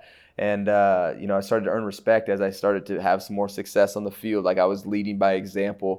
Uh, I wasn't trying to be a, a captain or anything like that. I was just being myself and just trying to, like I said, bring people with me. I'm trying to get get you excited about going to practice and getting better. Because guess what? If you didn't have practice today, you'd be somewhere else. You wouldn't be having an opportunity to get paid millions of dollars to play football, right? Like let's go out and let's get better. You know, just getting other people like, yeah, yeah like yeah, oh yeah. yeah, hell yeah, let's go, man. Like now you're hyped. yeah, right? You're getting me hyped right now. Let's go play some trying. football, man. Come yeah. on, put me on the like, team, coach. Let's, let's coach check. Oh, you know, like that's an opportunity. Can I go? For can you. I go try out? Uh, you know, we'll I'll be tight end. I'll talk to Tom Telesco, right. our G M. We'll see what see what. Yeah, Tom's the guy. Tom's the guy. See, that's the quality question. Who do I need to talk to to get a tryout? Yeah, talk to Tom. All right. Um, if not, that could be a really good water boy. hey, I'll, there's I'll a be, lot of different roles. I'll be a very designated and water boy for that's you. That's not that's not easy. I'm I'll make sure it's you. alkaline.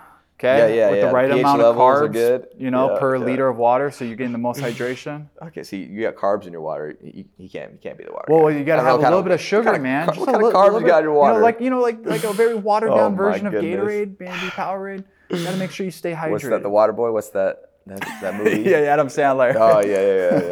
yeah. The pH, he's boiling the water. The, the, the, P, the pH. Yeah, yeah. yeah.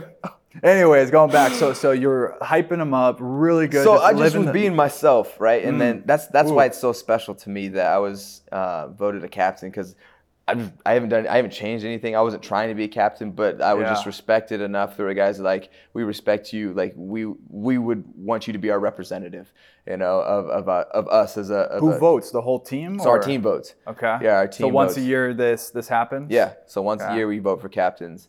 Um, and then even, even before I be, well, actually I was a captain last year, and then I'm on one of our player reps for the N F L P A too. And I thought this was even a, you know, even bigger honor, because all of our player reps from all the teams come together, and then we vote on our executive committee. And it, I was voted to be a part of the executive committee as well. Um, out of all of the people that are represented, the teams coming together. Wow. And so like, I started to see like, hey, I'm, ma- I'm making an impact on people's lives. And it's exactly the kind of the mission that I've been set out on. Yeah. Right. And it's, I've seen it, it's relevant. I've seen it in my D Ms. I'm seeing it, you know, on my team, my team's respecting me. And so it's like, okay, I'm on the right path. What I'm doing is helping people. Mm. And that's really special to me. That's why I think it's such a tremendous accomplishment for myself and just for like the people around me. Like, I just really am happy that I'm okay. I'm, I'm making some difference in their lives. Mm. Yeah. So you've been captain, so for two years. So now okay, this is my. So every year, year you have to get re-upped or yep. like get re-voted. Yeah.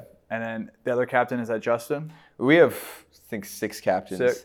Yeah. So yeah, yeah Justin's one of our captains. Um, we have Sebastian's one of our captains, Khalil Mack, Joey Bosa, Derwin James, and myself. Wow. Yeah. What would you say? Keenan what would Allen. What would you? Because you're also an entrepreneur, so you could speak on this. For someone that is looking to level up in their leadership role. Yeah. What would be your advice to someone that wants to be more of like a captain in some sense, but also like just looked at as someone that is of authority, but is a leader that they want to actually uh, become? What would your advice be for hmm. someone like that? See, for me, because I wasn't even focused on ever being a captain, but I was focused on making an impact first in my own little space. And then also when I started to do that, helping other people also mm. hopefully motivate them to make an impact in their space as well.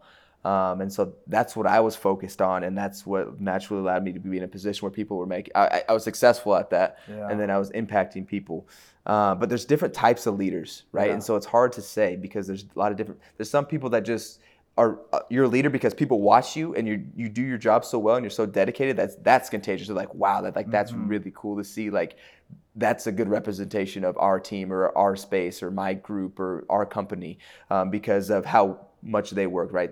Someone that leads by example. Yeah. Um, and maybe it's not like the big, maybe they're an introvert, but they're really dedicated and, and you know, love their, their, what they're doing.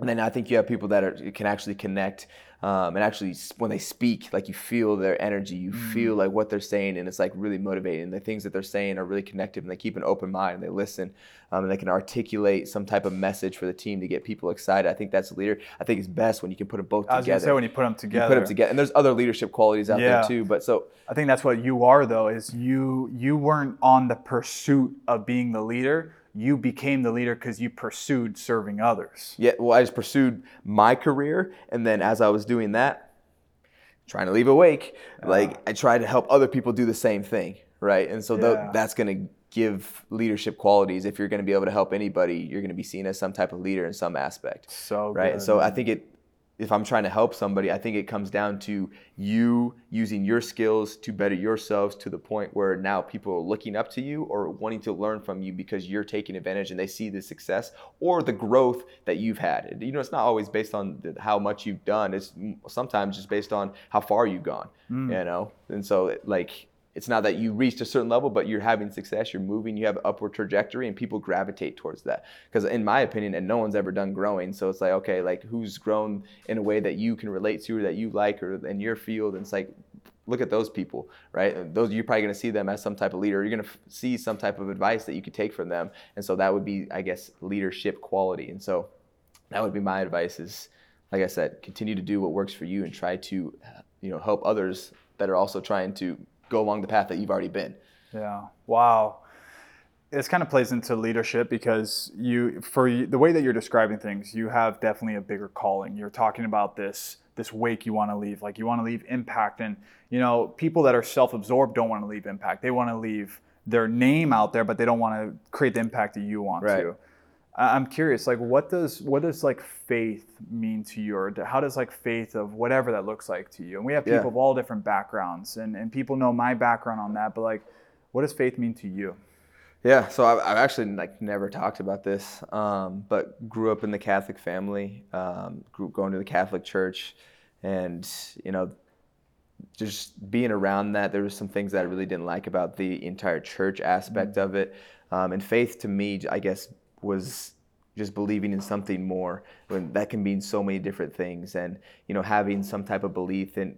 For me, it's not necessarily an individual being or things like that, but I think for me, faith is appreciating what this is, all of all of this, you know, because to me, if you're focusing on one being or like we're trying to like humanize this thing so we can mm-hmm. actually have some type mm-hmm. of visualization, like to me, that's not what, what the faith is about. To me, faith is believing that this is all an opportunity for us to have some type of fulfillment in our life, and we should appreciate it and try to take advantage and help each other all take advantage of it because it's so brief. And like, I don't know, you know, if there's an afterlife, if there's not, but what I do know is that I appreciate what I have right now, and I want to help others appreciate. I, like, I always want to help people grow. Like, I think that's, there's something therapeutic in that too, because we're all in this together. We're all stuck on this globe together, right? So like, why not make it all beneficial for us all? Um, at least, at least attempt to.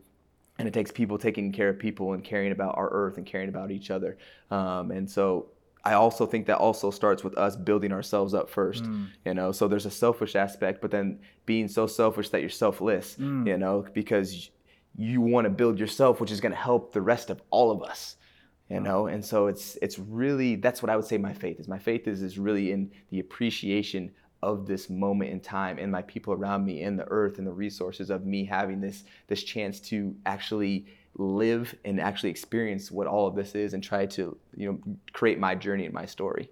Wow, so yeah. beautifully said, man. Yeah. That's really cool. And yeah. I know there's a lot of like men that especially like listen to you, and maybe they've they've been struggling with how to describe their faith because maybe they don't believe in some specific thing, but right. there is more to a human than just your current successes. It's right. it's the overall well-being, like you mentioned. Yeah, and then, I mean, like something comes from something in our universe, right? And so yeah. it's like, I have this, my mind wrapped around where the it's creation like, has has to have some sort of creator. Right, so I'm I like, say. There's a creator, but like, I, there's, I don't think, I actually made this in like my uh, philosophy class one time. I was like, imagine we're a screwdriver and a human made a screwdriver, and imagine that screwdriver trying to understand that we're a human. It doesn't even have the parts to comprehend yeah. that it's even yeah. a thing. Like, I feel like that's how we are to our creator yes. or whatever it, it is, whatever, like we can't comprehend it. We have no understanding of it. But what I do know is I appreciate that I have the opportunity to, you know, actually take advantage of what it's, what it's been yeah. created. When did, when did your description of like how your faith is here, like when did it actually become very solidified? Like when did you actually start to feel this way about the way you just described? I think when I started to understand that I find fulfillment within the journey of my life is what was like, okay, like that's, because I think f- there's a lot of fulfillment that's found within these different religions and in different faiths. And I was like, mm-hmm. I think I'm the same way. I would I would describe mine the same way. It's it's it's almost like how I see my religion and faith. It's because that's what my fulfillment it is in life. Like for me, I'm fulfilled right now because of the way I see things, the way I, I'm doing what I want to do. I'm doing what I am expecting myself to do for my entire life right now. Mm. Like, this is fulfilling. And so it's become very spiritual, I guess you could mm. say, because I'm taking advantage of what I think life is about for everybody. I think life is for everybody is finding that journey that feel like, makes them feel like this is my purpose. This is what I'm supposed to do. Would you say you're like spiritual? I guess word.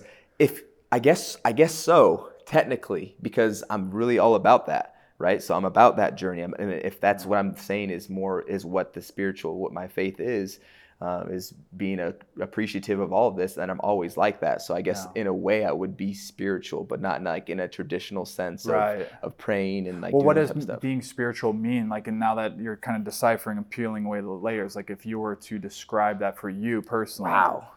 Now we're getting deep. What would spiritual be to me?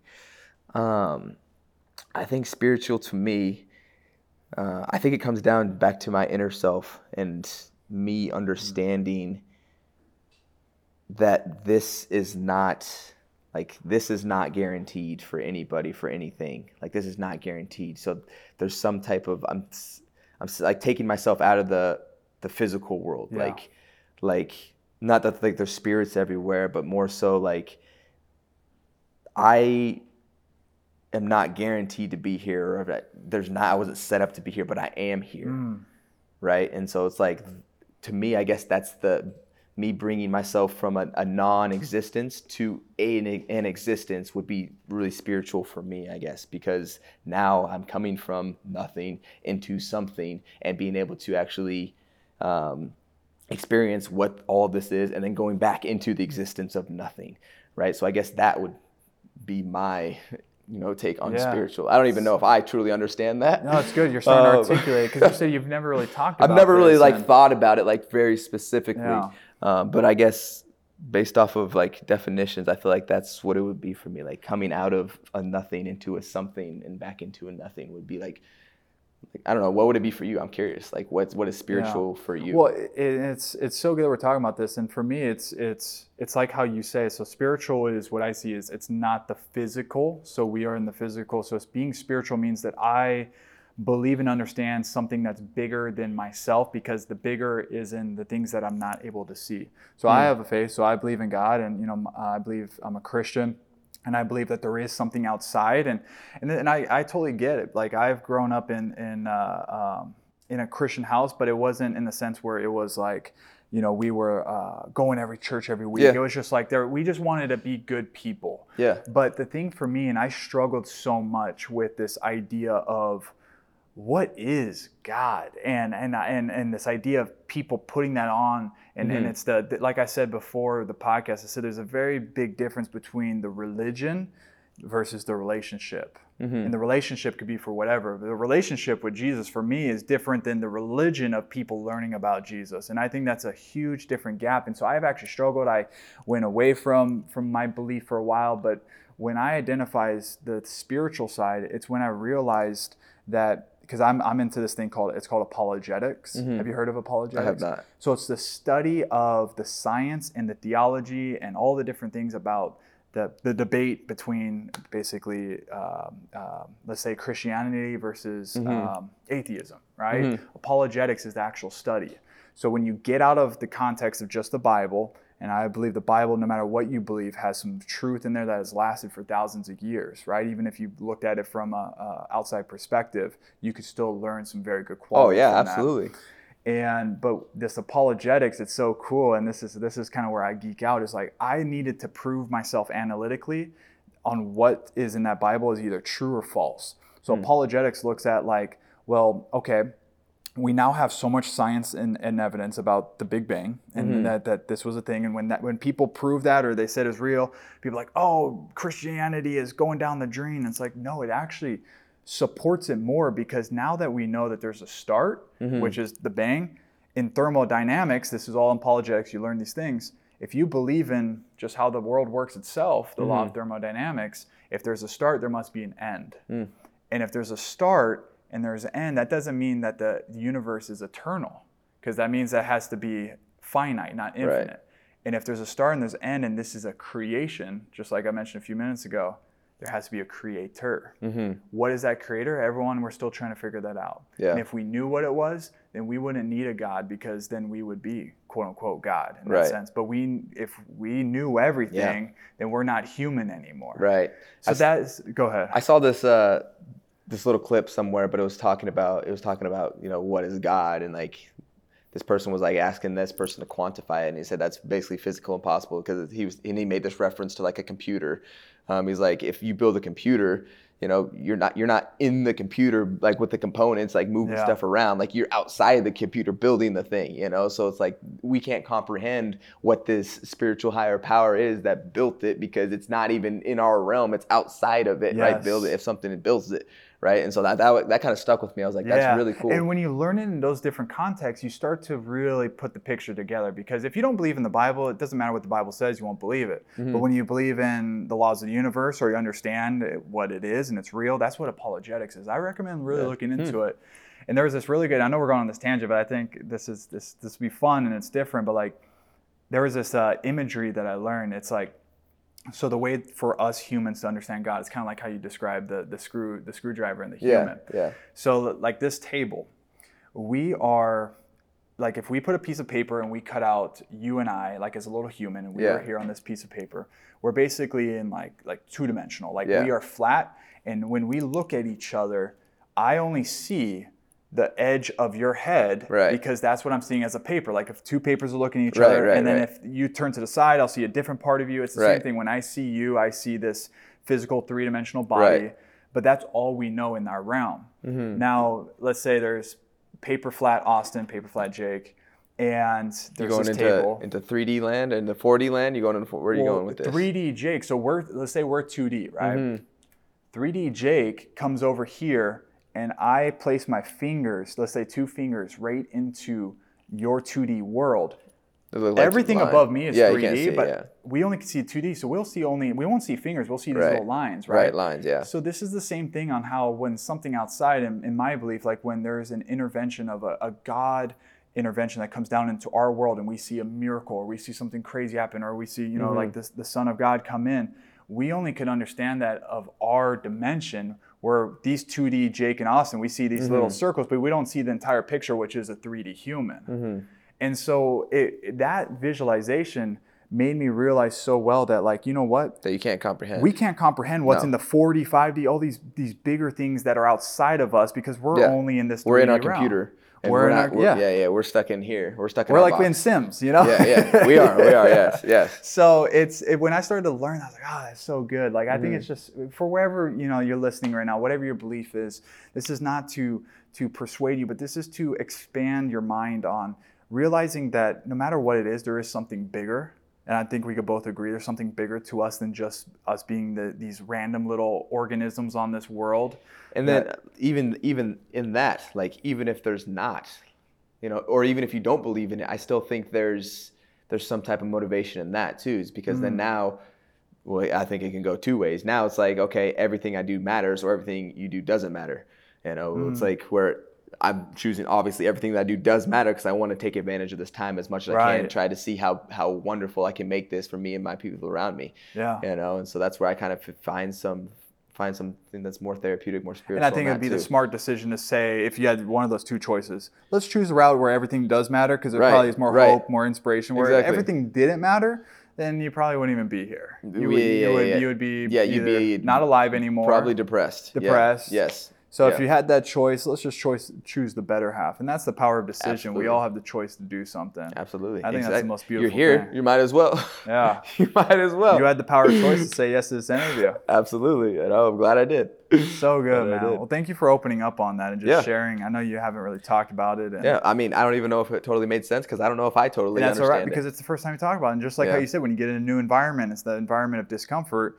You're right. not going to know everything that's going to happen. I'll probably go back and watch this and be like, did I mean what I said there? Or is there something there? Maybe, maybe. But my hope is that you planted, just like how you want to plant the seeds in the orchard, you planted a seed of what could be more of you that you understand. And it doesn't mean you change in any way, but it means that you're more tapped into that side of you with your right. faith, your spiritual, right. which only will show up more in football, will show up in the way that you are connecting show with your fans. Show up in everything, right? Because it is everything, in a sense. It is everything, yeah. Boom. So good, Boom. Man. Brother, this has been an incredible interview. Awesome. Uh, we have gone so many different paths. You know, it's the one where usually people like listen on one point three or one point five speed, but I yeah. think you should listen at like zero point nine speed, because this guy is a ball of that. Energy, and I want to make sure you soak this up. Absolutely. Austin, how do people, like if they want to be part of your mission, whether it's the foundation, whether it's, you have this, by the way, this new app coming out, yeah. the Experience. Can you so, can you briefly talk on that? So yeah, so I kind of have like three like three different tiers of wow, I'm trying to help. I'm trying to help with the foundation, people that cannot help themselves. Mm-hmm. We talked about course, so I'm trying to get people that are kind of in the in the general, like you're, trying to figure it out. A course? Trying, looking for a course. I'm just look, looking into it, oh. looking into it. But uh, the app Experience is for helping people that have built a community, have built themselves up, and ways to interact, and actually have some type of way to organize those and offer different types of interactions that they want to offer to their fans. Mm-hmm. Um, and I found that out be, by going through the N F L and being like, there's so many people in my D Ms that are like, hey, sign a jersey for me. Hey, send me this video. Hey, could you give me a shout out? Like all these different things. So I was like, there's no there's no way I can, where, what do I, I'm going to do, respond to the D Ms? Like that's mm-hmm. not efficient. Um, And so basically I'm making a platform where we have right now six different offerings, but people that have these followings can go and sign up and then offer different customized experiences. It's called Experience based on my last name, but you can offer experiences to your fans wow. where it's like you get to customize and create an a la carte that you're willing to do for your fans, whether it's signing things, whether it's video chats, social media engagements, gaming, and maybe it's a store. Like where we have we have a way that we're going to continue to add other experiences while That's we go. That's so cool. So. so what's like the minimum? Because you said it's like if you have a following. So yeah. What, I mean, so, do you have to have a big following? Do you no, have to be you don't a have to. No, you don't have to have a big following at all. Um, really, we just want to see loyalty and just not a toxic environment. Um, because you might be in a small town where you have a, a thousand followers, but they really like you're a flower page and you yeah. do things with flowers and people like love your comments. It's really just that you have an active community. As long as you have an active there. community, right. This is something where you could go on there and they could now be engaging in multiple Correct. different ways. Correct. So, and also be able to charge properly, right? Yeah, so yeah. Like so you, you can charge, you know, yeah. our creators can charge whatever they want to. Um, you know, it's, I'll use the flower example. If you wanted to go on there and, you know, create some classes or talk about, um, give advice to people, you could create these topics okay. to, to offer to different people. That's so um, cool. Or you could just, you know, if you're like, hey, I want to have some type of like shout out from you and tell tell my person about whatever. Um, or get something signed even. Like if you have a book, say you have okay. a book, you know, yeah, like people yeah. people that have do signings. You can't do signings across the entire nation. Well, how you, how are people gonna want their, they still want their book signed, they just can't get to you. Yeah. And so now we're making a way where basically it's called our sign my stuff category, where if you had a book, now people can go to your Experience page, see that you're signing your book, they'll basically send the book in, it'll get verified, it'll end up on and your you doorstep. This goes all through the app? All through the app. Wow. Right? So we'll verify it, we'll do everything, we'll end it up on your doorstep with a, a box with a return package on it, so you sign it. And That's then pretty you can awesome, drop it back man. off. Yeah, okay. So a lot of cool different interactions. Yeah, yeah. We're gonna have to talk more on yeah, that, like the marketing yeah. side. We'll have to yeah, find ways sure. to keep getting it better. That's for so. Sure. How do people find that? Where so do they go? Yeah, everything is in my link tree uh, on Experience or on Experience on uh, Austin Ekeler at uh, Instagram. Okay, so just go to the link tree on Instagram. On Instagram. Do you have a website? So I have a newsletter because newsletter. I have I have two shows right now. One with Yahoo. Um, about football, motivation, uh, mental health, uh, just talking life really. That's cool. Uh, life and football. And then I have a new show on Twitch. I do some live streams on there. And then the app is starting. I do a bunch of giveaways. I do some cool giveaways. So I give away uh, two game tickets to every home game and a parking pass. Dang, and okay. then if you have me on your fantasy football team, Um, which if you do, I know we got to get it going. Um, I, I give away two jerseys to to my fantasy football community every single That's week. Good incentive. And so th- there's a bunch going on, needless okay. to say. So go sign up for the newsletter, and you can see all the different all things that, that I've going you on. You forgot about the third show you're doing. And the third show, which, which is... We're going to be like working out while doing a podcast. Ah, yes, the workout podcast. only, only squats. four oh five on our back. Squat-tober podcast. I'm not going to be able to walk the next yeah, day. Yeah, yeah. You're going to have to help me get up to four oh five. I think three fifteen is I mean, I mean you got some guns. I can tell you've not, been working I out. I said squats, not bicep curls. All right? The lower Don't legs. Don't skip leg day. Don't skip So find them at Austin Ekeler on Instagram. Yeah. And then the foundation, you have merch that if people want yeah, to be so part of that foundation. If you, if you want to, uh, you know, donate, but don't just want to give straight money, want to get something back, because I know people, that's a thing for people. Um, they want incentives. We have some sick merch on there, some tank tops, some sweatshirts, um, some T-shirts that you can uh, provide, or you can go there and buy it. All the profits for those go to the foundation, which goes back to resources into the community. So, so cool. It's a cool like, ecosystem. Yeah, we got that's over really there. Good, man. And... Um, Okay, well that's, I just want to make sure everyone's got everything on that. Last question. What does it mean to create a strategic life? Hmm, what does it mean to create a strategic life? Hmm, I would say, see if we can make this brief. To create a strategic life, I feel like you need to have some type of principles that you want to live by. Um, and I think you can determine those based off of where you want to go with your life, whether that's a concept or whether that's an actual like hard, like this is where the mm-hmm. level I want to get to type of thing is, um, whether it's tangible or intangible, I guess I should have said, and then finding some type of upward trajectory that you can sustain to always be moving towards mm. that, right? And if you can sustain that, I would say if you can find that rhythm and that cadence, that that you know, ecosystem of, you know, all of the things that will help you move towards that, I would say that would be a uh, strategic life. That's good, man. Yeah. And the Eckler Edge. That gives you, that's my that's Eckler's good. Edge. Yeah, it's yes, Eckler Edge. The Eckler's Edge. Brother, this has been amazing. I good. just want to really acknowledge you. This has I appreciate been it, man. better than I could even imagine. Nice. The knowledge. Nice. And, and if you feel the same way listening right now, shoot this guy a D M. Are you going to be able to see the D Ms if they send you a message? What's the best way to get a hold of you? Not D Ms. Oh, my or goodness. So that if they wanted so, to say their takeaways. Because I have thousands of people posting, you know, their oh, yeah, their stuff yeah. for fantasy football, you know, every tag single week. Tag us then. Tag us on. Tags is better, yeah, yes. Tag, tag me in a story. Tag, tag us a story. on a story. Sh- screenshot this. If you're on YouTube, leave a comment. But, like, let this man know that how you felt, because this is how I feel, man. I am beyond impressed by your knowledge. Appreciate that. Your wisdom, your ability to take this thing of N F L and this this ability to be an athlete, but you're so much more than an athlete. You yeah. have the athlete mentality, but that's not the end game. The end game is impact. And yeah. And here's the best part about it. Everything I've talked about has been very simple. Yeah. It's, it doesn't take a lot of skill or knowledge to know the things that I'm talking about, but I, I have an understanding and an ability to articulate it. Yes. Um, but it, it's not it's nothing I've talked about is some con- crazy concept that is not obtainable. It's like yes. very basic. Yeah, things. You're not talking rocket science. No, I'm not here. talking. You got to go to school and get all these degrees. And I'm just talking about managing my time, managing my efforts, and having a plan of knowing that I need to make a plan, like yeah. planning to plan, right, and then going and actually trying to execute that and fulfill that. So, so good. Well, I acknowledge that. you. For making that happen yeah, and making it work. It. And, and I could really tell that you have just a huge heart, man. Like appreciate you want to serve and impact. And if there's any way that we can yeah. do that, and I know there's gonna be some fun stuff in the future, mm-hmm. but you're setting an example that, hey, you know what? Things are bigger than myself. I, I yes, I'm gonna work on myself, yeah. but you're saying, no, no, no, I gotta, I gotta leave this wake. Well, and the most important, but I always start, the wake is always behind you, right? Mm. So it starts with you. Starts with you. Yeah. Starts with you have to be your first priority. And then I feel like it trickles out from there, because if you have yourself under control, now you feel like you can be confident and help others behind you, right? And that's how you continue to level up. And we'll leave it at that. Thank you so much for listening in to the man, Mister Austin Ekeler over here. Make sure you tune in on Sunday night or Monday Night Football to see Sundays, this guy. Sunday, yeah. Sundays, getting some touchdowns, whenever. crushing yeah. it, doing some electric guitar. Mm, I've been playing the guitar too. I don't know if you saw. Uh, I did see that. You saw, yeah, you yeah, saw yeah. a little clip? Yeah. Yeah, you've been crazy. What, yeah. what are you not doing?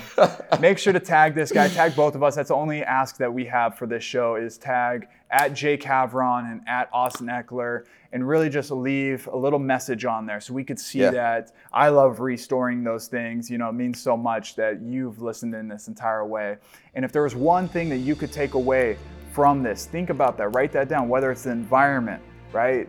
The law of proximity, of being around, the, the the worker's mindset, that work is not just the work, but it's actual creation of things, that it's not about the, the, the end game, but maybe it's about enjoying the process and, and asking what questions uh, to ask yourself on how can you enjoy the process more. That's why he's here today, because he doesn't care so much about the end goal, it's about the process. Mm.